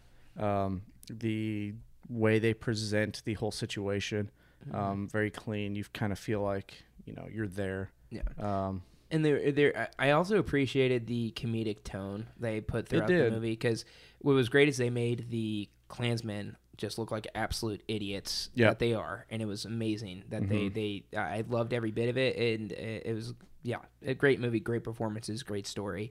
I, I will say, I think maybe the end of that movie with like the real world bits was maybe a little heavy handed. took me by Yeah, surprise. I thought uh, maybe it was a bit heavy handed on that, but I agree. I mean, I understand what he was trying to go for. Uh, there's definitely cultural relevance this film has in today's uh, day and age. So, Mm-hmm. unfortunately, unfortunately, it, it is still culturally ref- relevant in today's times. right. Um, Tanner, do you see Black Klansman yet? I was going to watch it this weekend, but then my um I watched like four movies this weekend. I didn't get to this one just cuz my sinus infection got the better of me and I couldn't really sit through anything I, th- by that point. So I think if there's a movie you should watch next, uh, it's Black Klansman. yeah. Yeah. I think you'd really, really like it. Yeah. Um, okay, well, that's our number seven. Moving on to our number six. Six. Six. Six. Six. Spider-Man Into the Spider-Verse is my number six film of the year. Uh, love, love, love this movie. I thought it was comedic. I thought the voice acting was spot on. I loved uh, the the animation style alone puts this in my top ten. If anything else was bad, if everything else was bad, this this probably lands in my top ten just because the animation is freaking beautiful and original. It's different. It's a much different look look, looking animated film than you're going to see that comes out of like all the other stuff. Like Disney Pixar pretty much has a very similar character or tone, character design. I feel like to a lot of their movies. Um, so uh, it's not, it's a refreshing break. Uh, it- that goes for a lot of studios, but it's a refreshing break to see animation in this style. It's gorgeous. Um, it has a very uh, impactful story about you know you know anyone being able to wear the suit anyone you know being able to be you know a hero per sorts of uh, of sorts for their uh you know what for their own cause or whatever. It's just a very very good movie very well done um and i'm i'm very excited to see if uh, the sequels in, in this universe expand because it's it's just a uh a universe I cannot wait to see more of. And please, please, please give us a Spider-Man noir film because that animation and that, oh my gosh, that Shoot clip. Nazis. Yeah, dude, that clip of of Spider Noir. Oh, that was such a great little bit of animation there. Why, why is his cape blowing? There's no even wind, there's not even wind down here. Just Yeah. the Rubik's cube. The wind The follows. Rubik's cube, yeah, yeah, Yeah. The color, oh man, that was great. So hopefully we see we see more of that in the future. Mm-hmm. Uh, Tanner, um, any comments on Spider Man and the Spider Verse before we move It, on? it might come up again. Yeah, Yeah, I it's figured gonna, it come it's up gonna again. come up again. Might Okay, come up again. sure. Uh, so Tanner, what's your number six movie of the year? Okay. Uh, before I say this, I'm going to iterate or maybe reiterate that my top 10, the way I went about it, is not the, I think, the 10 best, objectively best films of 2018, but the 10 films that endeared themselves to me the most. Sure, Um, that's what I think. That's what our list should be. Yeah. yeah. So, with that being said, uh, Avengers Infinity War comes in at number six. This is the first part and really a two part climax to everything the MCU. Ooh, shit. Almost spilled my water. everything the MCU has been building towards. Um, and, you know, I kind of lost excitement for Marvel films for Yep. a little bit. Like around the time. Um, I want to say maybe Doctor Strange came out. I was just kind mean, of like, eh. I didn't even see Yeah. Black Pan- Panther in Black theaters. Yeah. Panther. Um, but but here's the thing: the first Avengers was one of the most satisfying film experiences I've ever had. Like I remember just again, uh, just smiling through the entire thing. Like this is so cool seeing all these characters from these different films like together on screen. Done so well too. And Infinity War brought those feelings back a little bit. Um, everything's starting to come full circle. Is it more of an experience than a film? Kinda. Um, there's so many characters in it, and they don't all get like proper arcs. This is more of like again, it's very much like an event within the MCU rather than like a at this point a finished proper narrative. It will get there, I think. Um, but Yeah, I think it did an exceptional job for being a two-parter movie of making this movie feel worth watching. Again, a lot of the issues with a lot of two-parter movies that I only feel like, honestly, uh, Harry Potter is only accomplished. Uh, they the the first part of the two-part finale being like a worthy actual movie and not just one giant trailer for a movie that's going to come next. yeah. I mean it it does conclude in a way. I mean, we obviously know I mean Endgame is coming, but before that was even titled, um you just watching Infinity War when it ends, it's like, all right, that's it can't end here. Right. Yeah. Um All these guys have announced sequels. yeah. Yeah, it's I, I, I wish they would have held off on that, but you know the Marvel and Disney m- money machines got to keep pumping, so they got to Yep. let people know right away that we have more movies coming. and you know even then um while it did sort of rekindle my love for the mcu it was more in a way that like i'm still pumped to see endgame but i would be fine if like endgame was like the last marvel film Yeah. like let's put a little let's put a little period on this bad boy and And you Move know, on. and you know that's not going to be the case. Well, and I they now own the X Men, and that's gonna. I mean, I do think Endgame is going to be the last we're going to see of Captain America and Iron Man. Yeah. Um, so, and I think kind of like we talked about with the DCEU earlier, Marvel sort of mentioned this with their post Endgame plans, not really focusing so much on um, these team up films, but maybe playing a little looser with either just standalones or being able to combine smaller numbers of characters into standalone movies. Yeah. Kind of like how um, Ragnarok, you know, Yeah. had Yeah. Hulk so heavily in it, or just Civil War was almost a mini Avengers movie Yeah. itself. Mm-hmm. Yeah. So doing more things like that would Sure. be cool. I could see that happening. Yeah. Absolutely. yeah.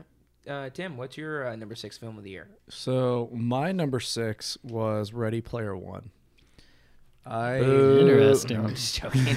oh wow, wow. Uh, I know, I know a lot of a lot of people didn't like it. I loved that movie. Uh, I as soon as it came out, I bought it, watched it twenty times within the first month.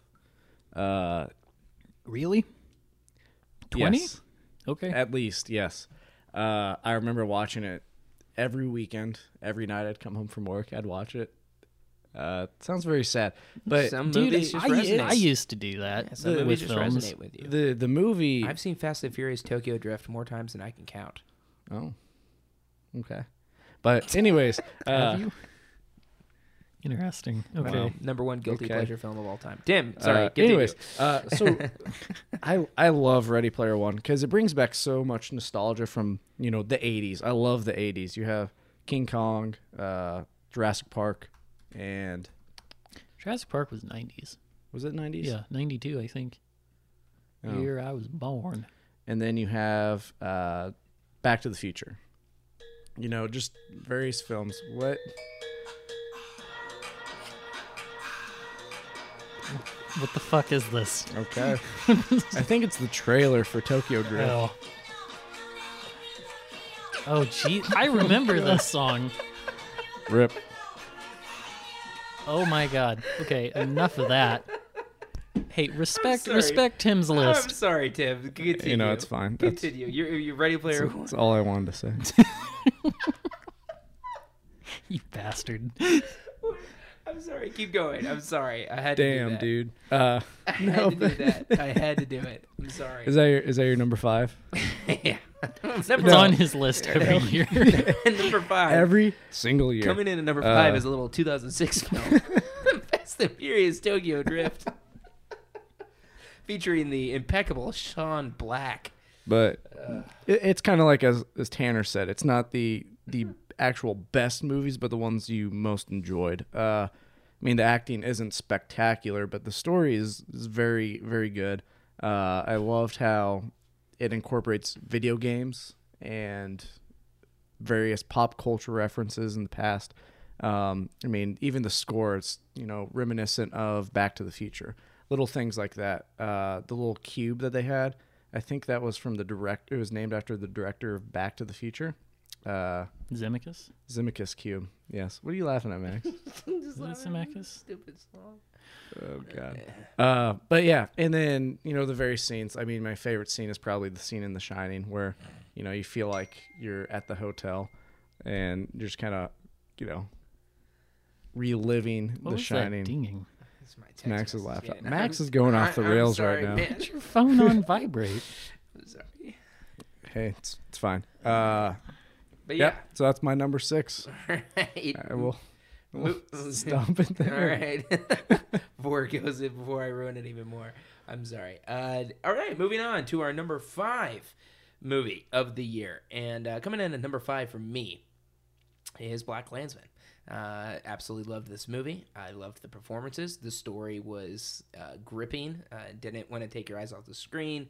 It's just one of those drama comedies that you just really, really enjoy. Eh, I, I'm trying to think of other films that have this tone, kind of like, I suppose, like Social Network kind of has this tone, and and uh, um, The Big Short has this tone. Just this very um, it's very it's a drama but we're gonna throw some mix in these comedic comedic bits uh, that really just i don't know i just love these type of movies and it was great. Uh, great story and I, I know we already talked about it so i'm just gonna kind of end it at that. Black klansman is my number five movie of the year um, and adam driver was great in it. Uh, tanner what's your number five movie of the year? My number five movie of the year is another movie that some might consider a 2017 film, but I'm going to go ahead and call it a 2018 film. sure The Death of Stalin. mm. Um, hilarious, completely hilarious. It's it's a pitch black comedy. Um, you know, I wouldn't even say it's a satire, really, because like this stuff did happen, um, but it's presented to really heighten how ridiculous um, this point in this culture's history was, maybe. Um, so, as the title suggests, if you're unfamiliar, it's about the death of Stalin and his uh, underlings kind of scrambling to consolidate power and scheme against each other. And um, it's got a lot of uh, great comedic actors in it, like Steve Buscemi. Um, he's not purely a comedic actor, but uh, Jeffrey Tambor, um, Michael Palin from uh, Monty Python and the Holy Grail is in it. Mm-hmm. Kind of a smaller role. I actually added. I just added this to my must-watch list. Um, Jeremy Isaacs, the the Lucius- Malfoy, Lucius Malfoy. Papa Malfoy is in it as um, uh, he's he's a great great character in it. I mean, these are all real people, right? But um, it's just uh, it's fascinating and disturbing and hilarious all all in once. Um, I think that's all I have to say about Yeah, it right now. Very good. I, I haven't seen it, so I don't have anything to really add, but I did add it to my watch list. So it it had me in tears in a couple moments. I was laughing so hard. Well, great. I'm definitely gonna have to see it now because that's, that's the type of comedy I look for. Tim, what's your number five? My number five is Mission Impossible Fallout. Mm. Probably my favorite action movie of the year. Yeah. I mean, there weren't very many, but uh, I mean, it's very good. Uh, Ninety-seven percent on Rotten Tomatoes. Uh, my probably my top favorite Mission Impossible movie that they've released. Tom Cruise did a great job. Brought back the cast. Uh, very good story. Kept me, you know, enthralled the entire time. Um, yeah. It's it's a great great film. Uh, probably uh, it's definitely something I'm going to talk about later. A wink, uh, but it's very very good. Uh, I very much very much care for this franchise, and I think that's a great spot for it. And now moving on to our number four, four movie. Shut the door. Four, shut the shut the door. My number four is Vice, a little ditty called Vice. Uh, this is the film, of course, starring Amy Adams, uh, Christian Bale, Steve Carell, uh, various other uh, actors and Sam actresses. Rockwell. Sam Rockwell. Um, and you know, this movie critically didn't get as good of reviews as you'd think it would have. Uh, but I just loved this movie. Incredibly interesting. A- an absolute must buy for me on Blu-ray. Christian Bale disappears into this role as Dick Cheney. Like eh, you just don't even realize it's him. He is so so so good as as the Dick Cheney character. You could tell he studied his everything, his his twitches, his his habits, everything, and um, was able to put in this Oscar, soon to be Oscar winning performance. Because there's no way, no way that anyone is going to outdo uh, what he did and in Vice, in my opinion. It was just that good. Um, it, it tells really the life story of Dick Cheney, which to me, if you would have told me, hey, do you want to see this movie that's a life story of Dick Cheney? I would have said, that sounds like the most boring thing I've ever heard of in my life. But what you get is a almost like a Roman, Greek or Roman era uh, rise to power type story in the modern age. And it is brilliantly done. I loved the pacing of it. You just see the, the the steps and the stones that were placed for Dick Cheney to get where he did, and also the things he did while he had that power.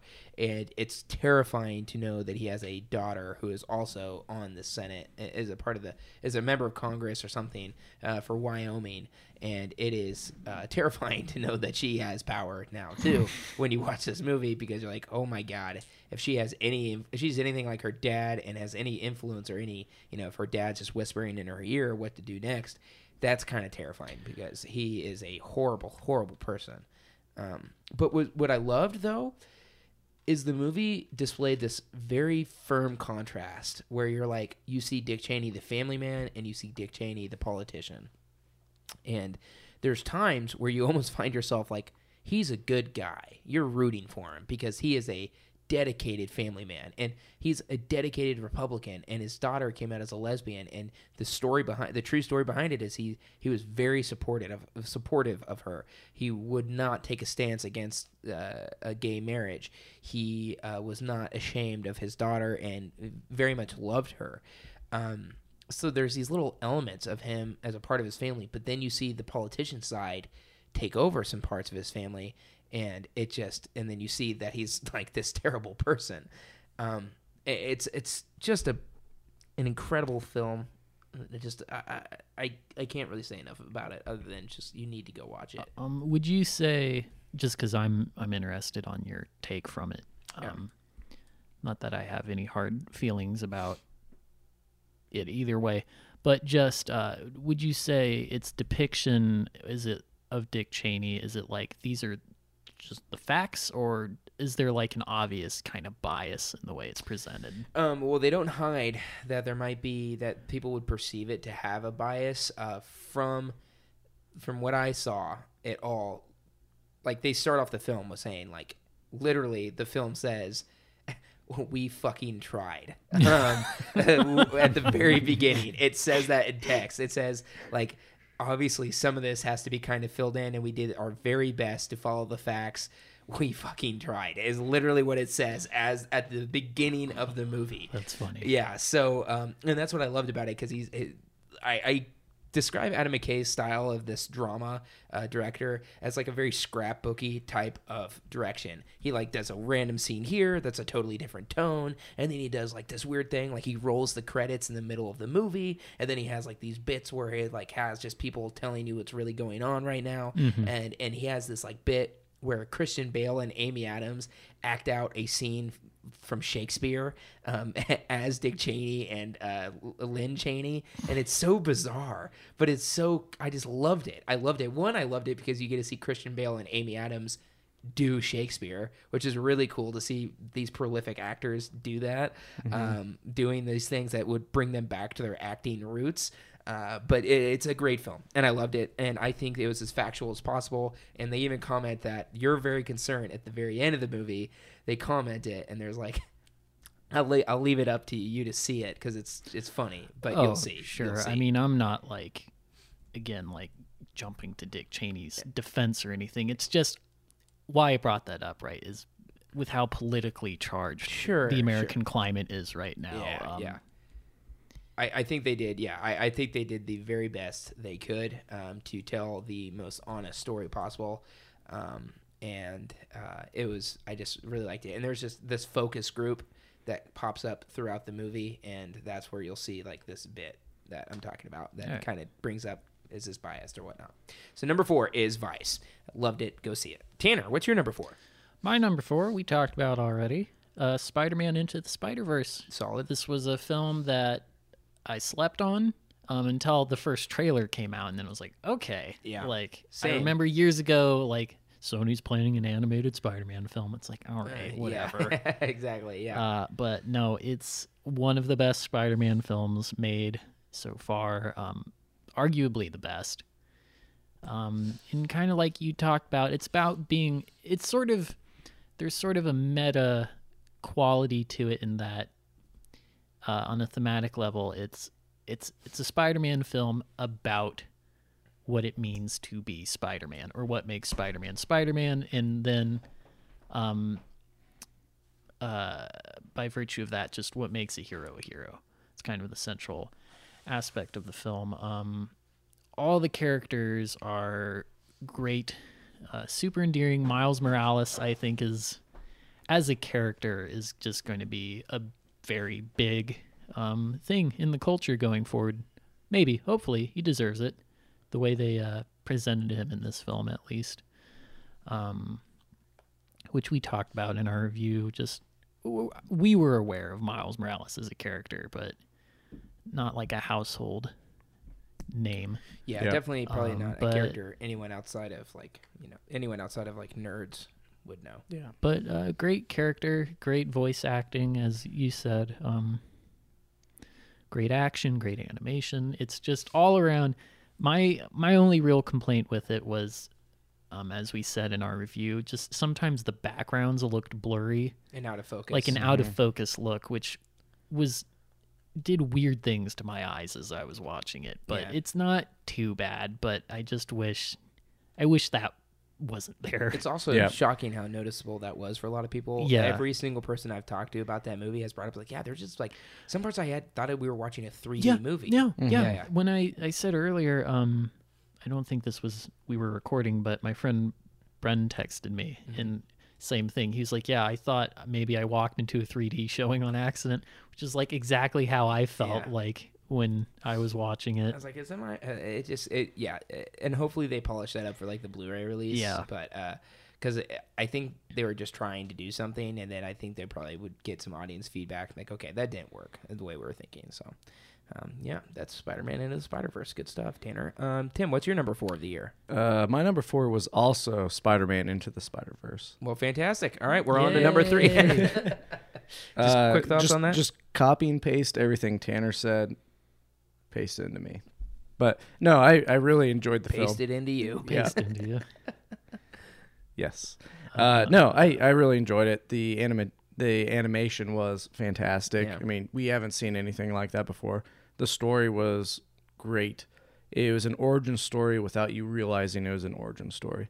Uh, I I loved that part because you're not too caught up in you know how did he get these yeah, powers. Yeah. They threw everything together, did a very good job with that. Yeah, and I, I I've just uh, I don't think there's ever been a movie that I was like not really excited for at all that just beats you over the head with excitement after the first trailer because I was like, oh my god, the animation on Mhm. this is freaking gorgeous.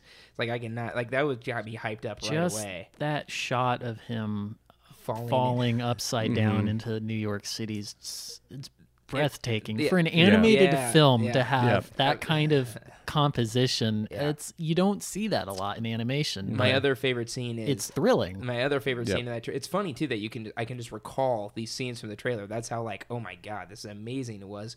Uh, that scene too of him standing next to the subway as it blazed by and his hoodie blows in the wind and I'm like that is freaking gorgeous. So yeah, that, no doubt. If you haven't known from our podcast yet, you need to see Into the Spider Verse. You got to go.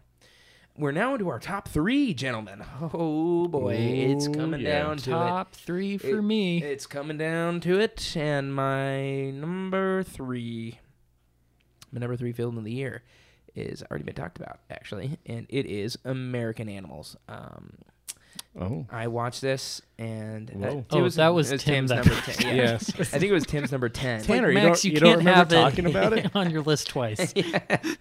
I put it. I loved it so much. It's there two number times. one and number ten. Uh, very similar to what Tim had to say. I think it was just a I, the doc blend of documentary and movie was so well done. The story is so super super interesting and and you understand the characters um, very very well. But what was really uh, what really was crazy to me is that these guys did something really bad but like you see as they as they interview the actual people who did it in real life who are still very young i mean they're like in their 30s or something and uh, it's still very young the one thing that comes off is they're sincere like i like sincere regret these guys were not masterminds Are they in prison? no they're not anymore. Uh, they're not actually they're well, no. isn't one of them? mm-mm. no they're all out of they're all out of prison Okay. um uh and uh yeah they're all out of prison um living living lives normal lives and everything actually. But the thing that because the thing that came off well to me is that these guys are not masterminds. They're all dumb. They're very dumb to have done this. They're very they, they're stupid to have done something like that. It was terrible that they did what they did Yep. with with trying to rob these books and hurting that woman.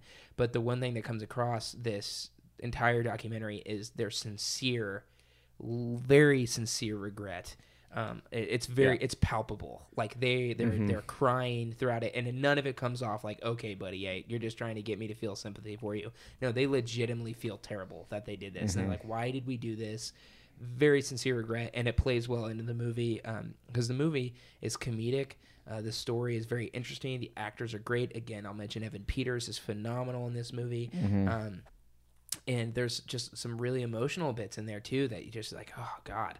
It, it, it's almost tough to watch because the the scene is so good. Um, nothing like terribly terrible happens. Uh, so don't be you know expecting like don't don't be afraid of that. But um, it is it is uh, a very good movie and that's why it's my number three movie of the year american animals. Great stuff great stuff. Um, tanner your number three movie of the year. So my number three, uh, another little preface here. With my one, two, and three picks, like any one of them could be number one depending on my mood. yeah sure Yeah. sure. Um, so this is a little kind of wishy washy here, but so for the sake of the format, uh, number three, you were never really here. Another quasi 2017 film that we're counting as a 2018 film, starring Mhm. Joaquin Phoenix. It's sort of like an art house noir, um, very brutal, very ethereal yeah um, just this hypnotic out of control soundtrack, um, brutal, kind of bare bones, uh, Gritty. gritty style to it. Um, it's it feels like like the ghost of a film than like a film proper. Yeah, Yeah. Actually, yeah, that's actually a great way The, to the ghost describe of an action film. Like you don't see yeah, many you- action like you were never really here existed 20 years ago and died and then this Yeah. is the film's spirit kind of come Yeah. back to haunt us Yeah. that's that's how it feels watching this Yeah. um so that might put some people off that uh like we mentioned i this came up the last episode i think um but Yep. you kind of have to work at it not that you have to invent things in your head to make things make sense but it just doesn't spell everything out for you Yeah. Yeah, it's it's but man, is it a it's it's an interesting, very interesting take, uh, very interesting movie. Um, it's slow. It's it's a slower movie, Mm-hmm. but it, it's the the story is there enough that keeps you interested the entire it's time. It's slow but it's so just It's hypnotic yeah. like and it's also not a ver- it's not a long film. It's an hour and a half. Um, so Yeah. for a movie that's like that that is like that, it, it's good to be that length because you can just you can hang in there the entire time and. Uh, it just uh, I would almost say it's like a character study. Uh, Yeah. uh, uh, very very much. Uh, So, uh, yeah, I, I I loved that movie. Didn't didn't make my top ten, but I thought it was a very good one. So very good, very good stuff, Tanner. Uh, Tim, what do you got for your number three? So this this movie kind of fell flat. It didn't get as many nominations as originally thought. Uh, my number three was First Man. Uh, Interesting. Ryan Gosling is one of my favorite actors. I think he did a great job playing Neil Armstrong, and Claire Foy. Um, she did a fantastic job as playing uh, Janet Armstrong as well. The story is about how Neil Armstrong goes from being a pilot into being an astronaut for NASA. Um, it's still the early stages of NASA where everyone's going through, you know, the trials. Uh, it really touches on the whole mental aspect that Neil had to go through, where he's seeing his friends die during, you know, failed, failed, uh, you know, walkthroughs. Uh, there's a whole, I think it was Apollo 10, um, where they literally his friends the astronauts were stuck in the space shuttle or the the rocket and they could not get out and there's a fire that killed them um, it, it goes really deep into all the struggles he had to deal with throughout his entire life.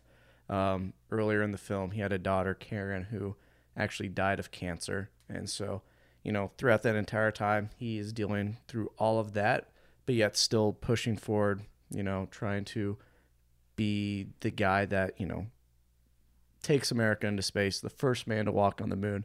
So it's a very beautiful story about all the struggles that someone went through, but yet still accomplishes his goals, is able to persevere, uh, don't doesn't let that hold him back.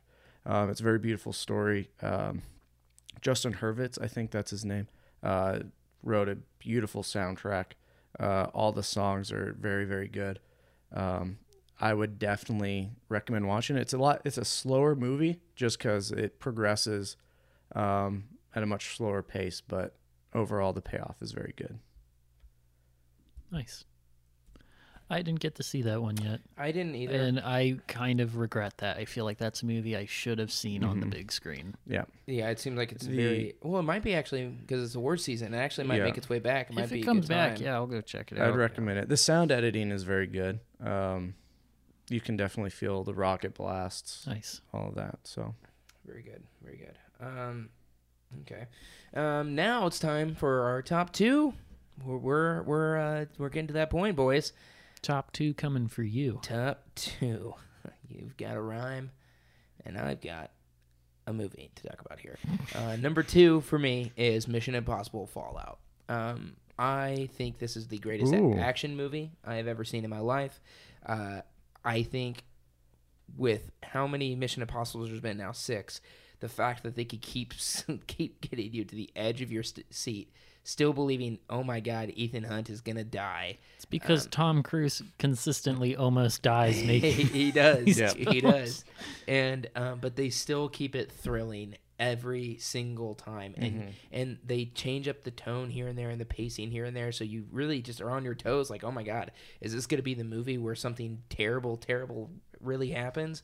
And um, and it, it just keeps you on the edge of your seat. The performances, they, I mean, the performances are good. They always are, but Mm-hmm. because you have Simon Pegg and you have you know Tom Cruise and you have uh, Rebecca Ferguson. Rebecca Ferguson, Yeah. and, and Henry Cavill was amazing in this. He's so good. He's such an underrated actor. Um, but what is really just great about this is the chemistry between the leads because they've been a team now for like four movies, and, uh, three movies, four movies, and um, the chemistry between them is palpable. Like you just you you just have a great time watching them on screen together and them working together, and it's it's just an absolute joy and a thrill thrill ride of a movie. I just heart pounding action, and they keep coming up with ways to just go bigger. And so, uh, needless to say, I'm excited that Christopher McQuarrie is returning for uh, two back to back Mission Impossible movies. He obviously directed Fallout, and I think he directed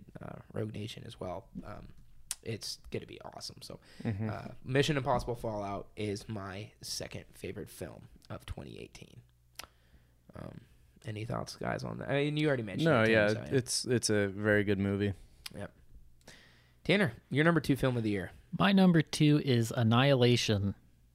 Um, very icky, cerebral sci-fi film uh, starring Natalie Portman, uh, Tessa Tessa Thompson, Mm-hmm. um, that one person from that one show you were telling me Gina about. Rodriguez. Yeah. Um. Yeah, just a gnarly, um, mind bender of a film. Just these truly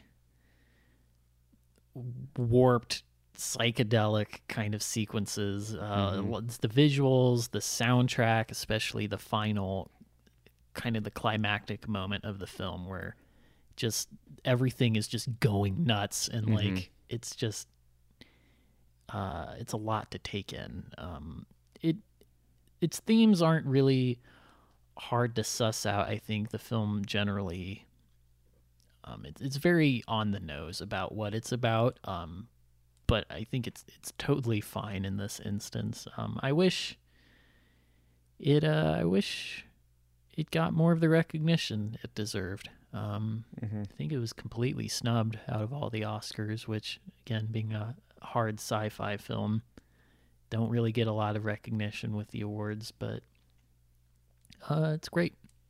Yeah, no, I, I loved Annihilation. Uh, I mean, is is is a it was a beautiful film. The way they contrasted, you know, the the intense scenes, uh, with the soundtrack, the score, uh, and yeah, it it really messed with my mind for sure.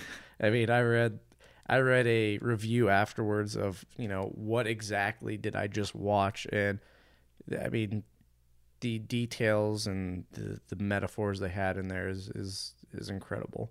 Um, I I almost put it in my top ten. Um, it is, you know, very very good. Um, just not quite there for me. All right, Tim, what's your number two? My number two is You Were Never Really Here. Ooh, Yes, another I knew you were gonna put it there. I knew you loved it. 2017 slash 2018. So I actually watched this movie by myself because no one else wanted to see it. so did I. Uh, but yeah, I mean, kind of everything we've we've already said. It's it's a it's a very very good movie. It's a it's a ghost of a movie where, you know, you're dealing with the aftermath of all those different acts that Joe has been doing throughout the film. Um, you know, it's it's very rough in parts, but it's it's also very gentle. You know how he interacts with the the people he's saving. Um, it's it honestly, I think this movie deserved to get a lot more recognition than it did. Um, this is probably one of my favorite, if not my favorite, performance by Joaquin Phoenix. For Uh, sure. he did a fantastic job, even with the lack of lines he had. His facial expressions, Yeah. the way he carried himself. Um, it, it was. I mean, it was just. It was a very good movie. The way, you know, And he, they and he- portrayed everything, and the the scenes were very, very, I guess, beautiful. I, Yeah. yeah, I don't know. It is just they did it really, really well done. I love that he he wore a suit to to bury his mom in the lake. Yeah. and and also simultaneously seemed like he was going to uh, die Right. there as well. Um, but and I also love just how fully he gets into the character because Mhm. he's obviously a method actor, and he you know he gained weight and was you know kind of pudgy in this, but Yeah. clearly like just brute force and. Um, yeah, it's and it's the main reason I'm excited for the, the spin-off Joker movie. If it was anyone Mhm. other than Joaquin Phoenix, Oh, I don't think there's a way I'm excited for Yeah. that movie. If it's anyone other than Joaquin, No way you'd be excited. I would Not say maybe really. Leonardo DiCaprio. It- it- oh, I mean, if there there's other names, Wasn't that talked about at one yeah, point? Yeah, I think there those were the final two. yeah, Leonardo. Oh, Leonardo DiCaprio was attached, Yeah. because because uh, Martin Scorsese was going to produce, but he's no longer attached as a producer. But his agent or his like the head producer of his production company is attached as a producer of this. So there is rumors Leonardo DiCaprio was going to star in the movie, um, which would have been nuts. I think they were originally going for that, but um, yeah, I, I- there's very. I'll, I'll restate that there's very few, maybe like four or five, if that, actors that I would have been excited to see play Joker in a standalone Joker movie. But yeah. Yep. Um. So, boys, it's it's time. It's time for our number one. Now, do you want to, while we Bum, do bum bum. really Like, quick before revealing our number one, kind of do our list again, just real quick, like yeah, sure. count down to your number one, and Sure. so just just so those listening can remember. That's good. Good idea. Good idea. Okay, so for me, starting at number 10, I picked Blockers. Number 9, I went with Leave No Trace. Number 8, I went with A Quiet Place. Number 7, Bad Times at the El Royale. Number 6, Spider Man Into the Spider Verse. Number 5, Black Klansman.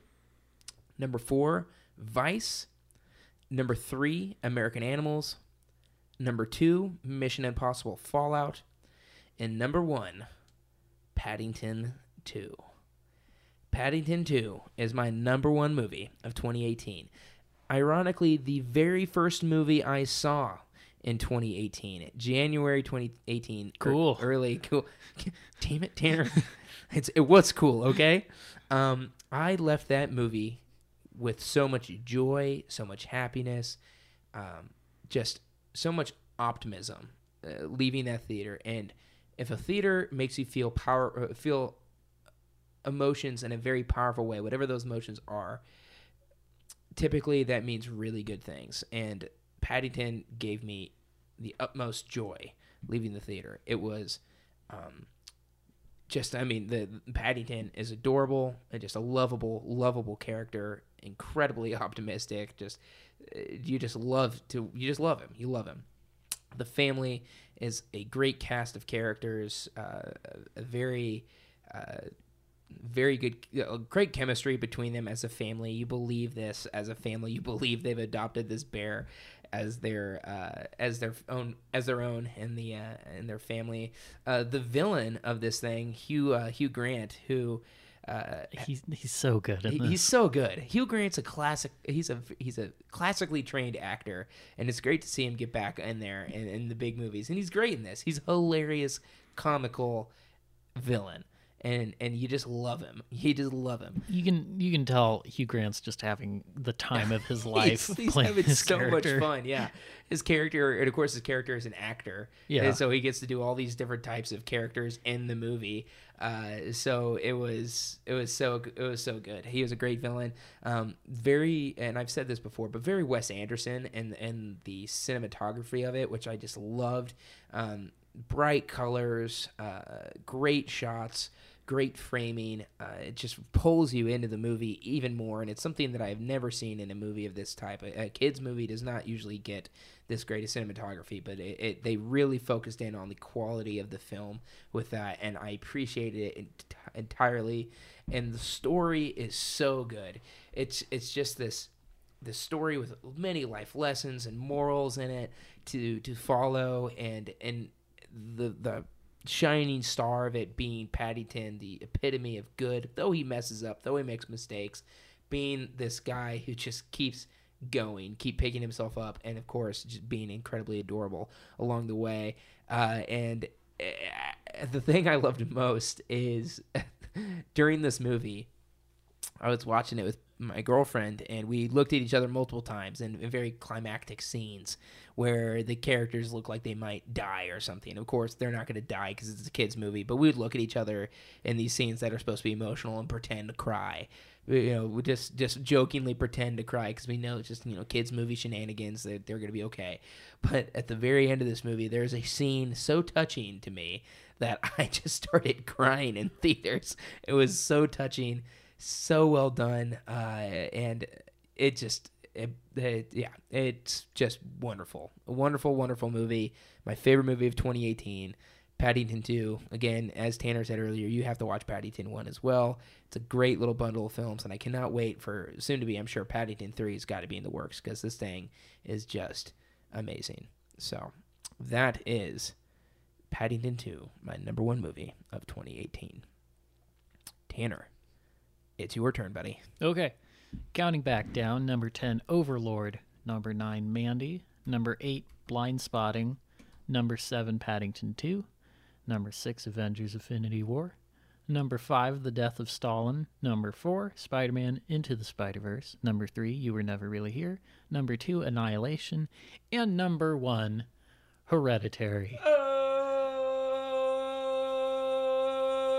That scared me. Pound for pound, the heaviest hitter on this list. Oh my the God. heaviest hitter of any film that came out this year.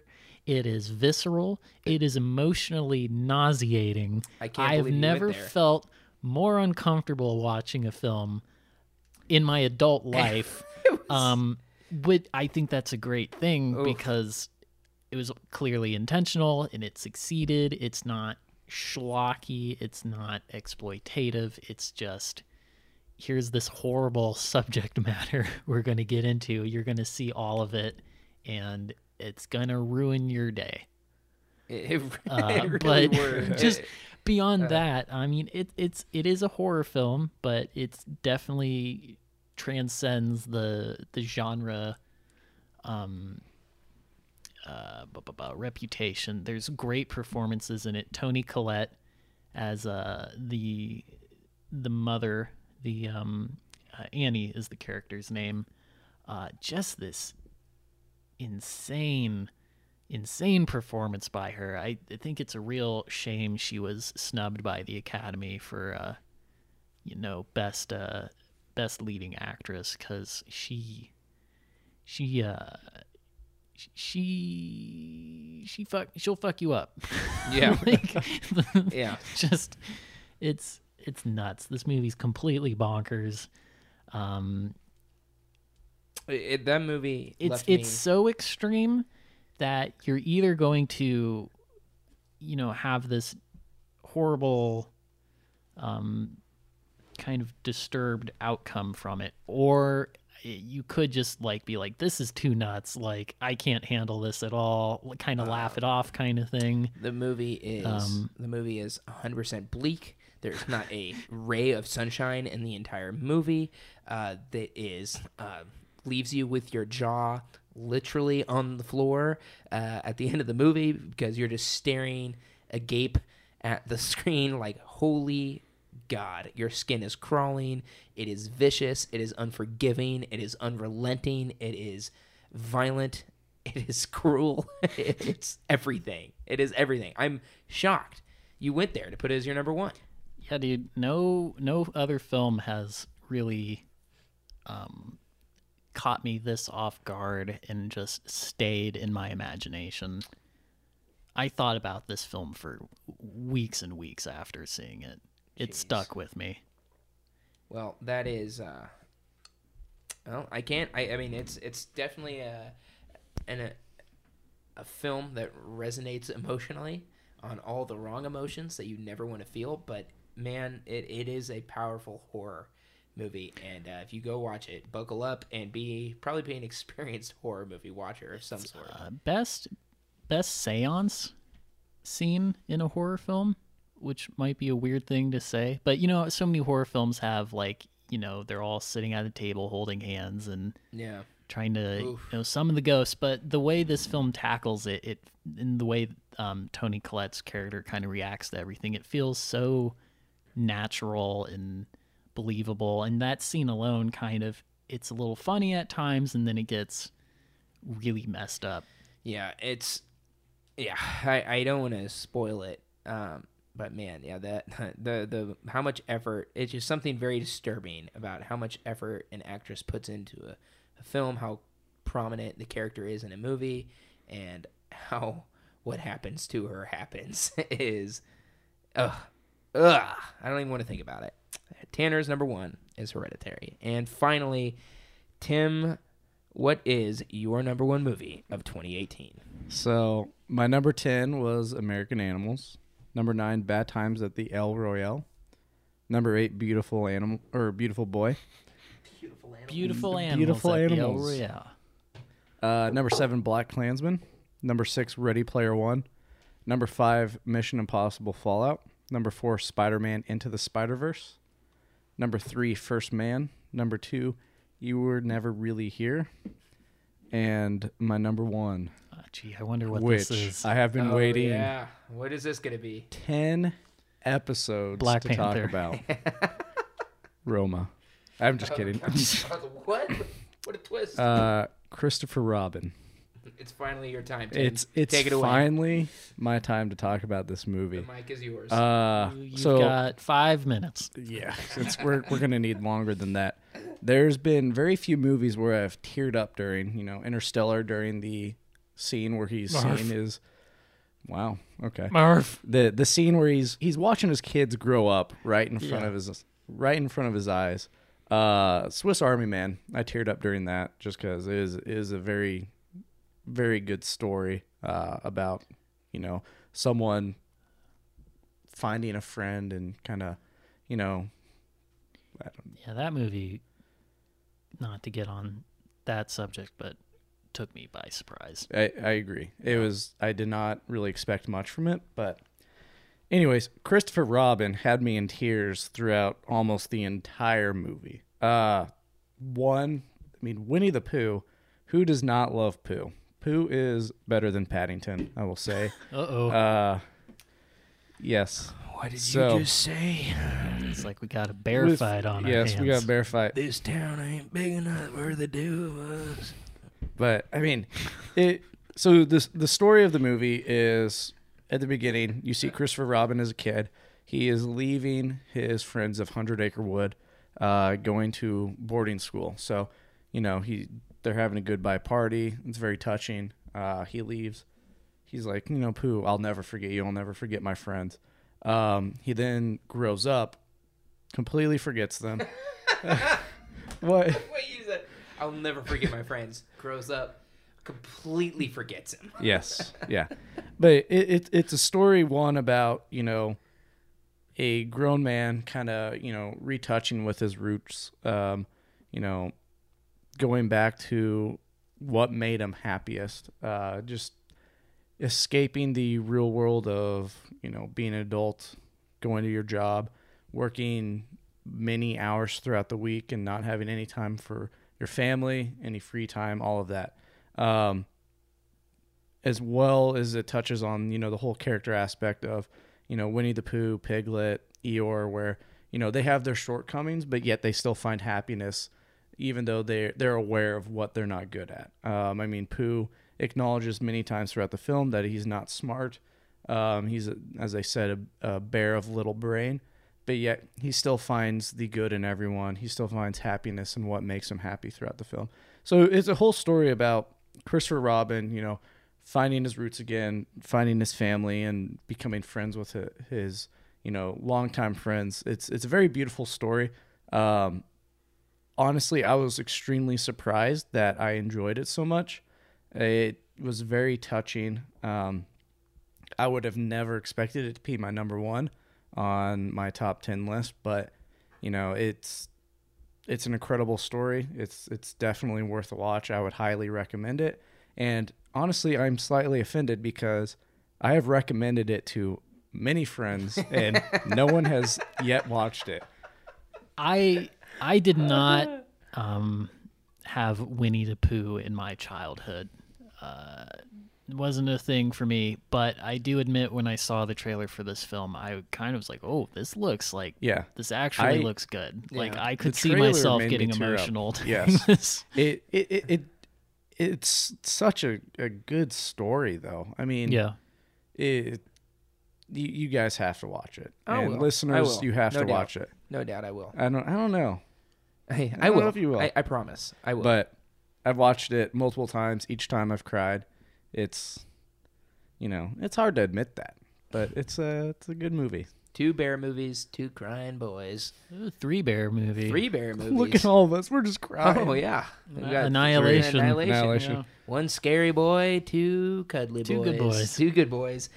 So that's gonna do it. That's gonna be our first podcast event podcast, ending right here. The top ten of Oh, 2018 wait, for I wasn't, I wasn't done with Christopher Robin. Oh, you're done. we're cutting. You're, cut- we're rolling. The, Oh. we're playing the music. Did you uh, see all the movies? Because this was before we started the podcast, but me and you on Letterboxd would share like our most anticipated Mhm. of the year lists, Yeah. and we talked about our most anticipated for 2019. Yeah. But did you see all your most anticipated for 2018? I didn't make it most anticipated for 2018. You didn't? I forgot. Oh. I need to make sure I make a list for my 2019 because that's a very nice contrast, compare and contrast there. So Yeah, what's interesting, I was looking at the two, and not a lot of crossover made it to my top 10. yeah, it's funny how that works. Man. Um, like Incredibles two and Ant Man and the Wasp were both on there. And Yep. I've, I know you, you guys maybe liked Incredibles 2. Um, It was good, but not as good as the first. I was severely disappointed with it. And Ant Man and the Wasp is probably the most forgettable Marvel film since the second Thor. yeah, Um, but yeah, but I, I, I need to make sure I do that. there one. there were a lot of pleasant surprises this year. Yeah. And in otherwise, Right. some people say 2018 wasn't the greatest year for films. It seems like these even number years are Yeah. kind of yeah. Yeah. tricky to get through. they really are. uh, but there are there's some sleeper hits in there.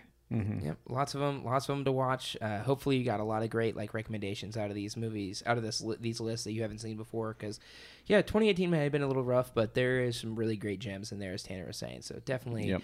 uh, check those out. Um, I want to say again for tune, uh, be sure to tune in for next week's podcast because we're gonna have a great discussion. We're gonna have a guest call in about the Sundance Film Festival, talk about some films we need to look out from there. Uh, we're gonna also have a new Force Vision next week, uh, discussing uh, v- various different Star Wars news that has come about.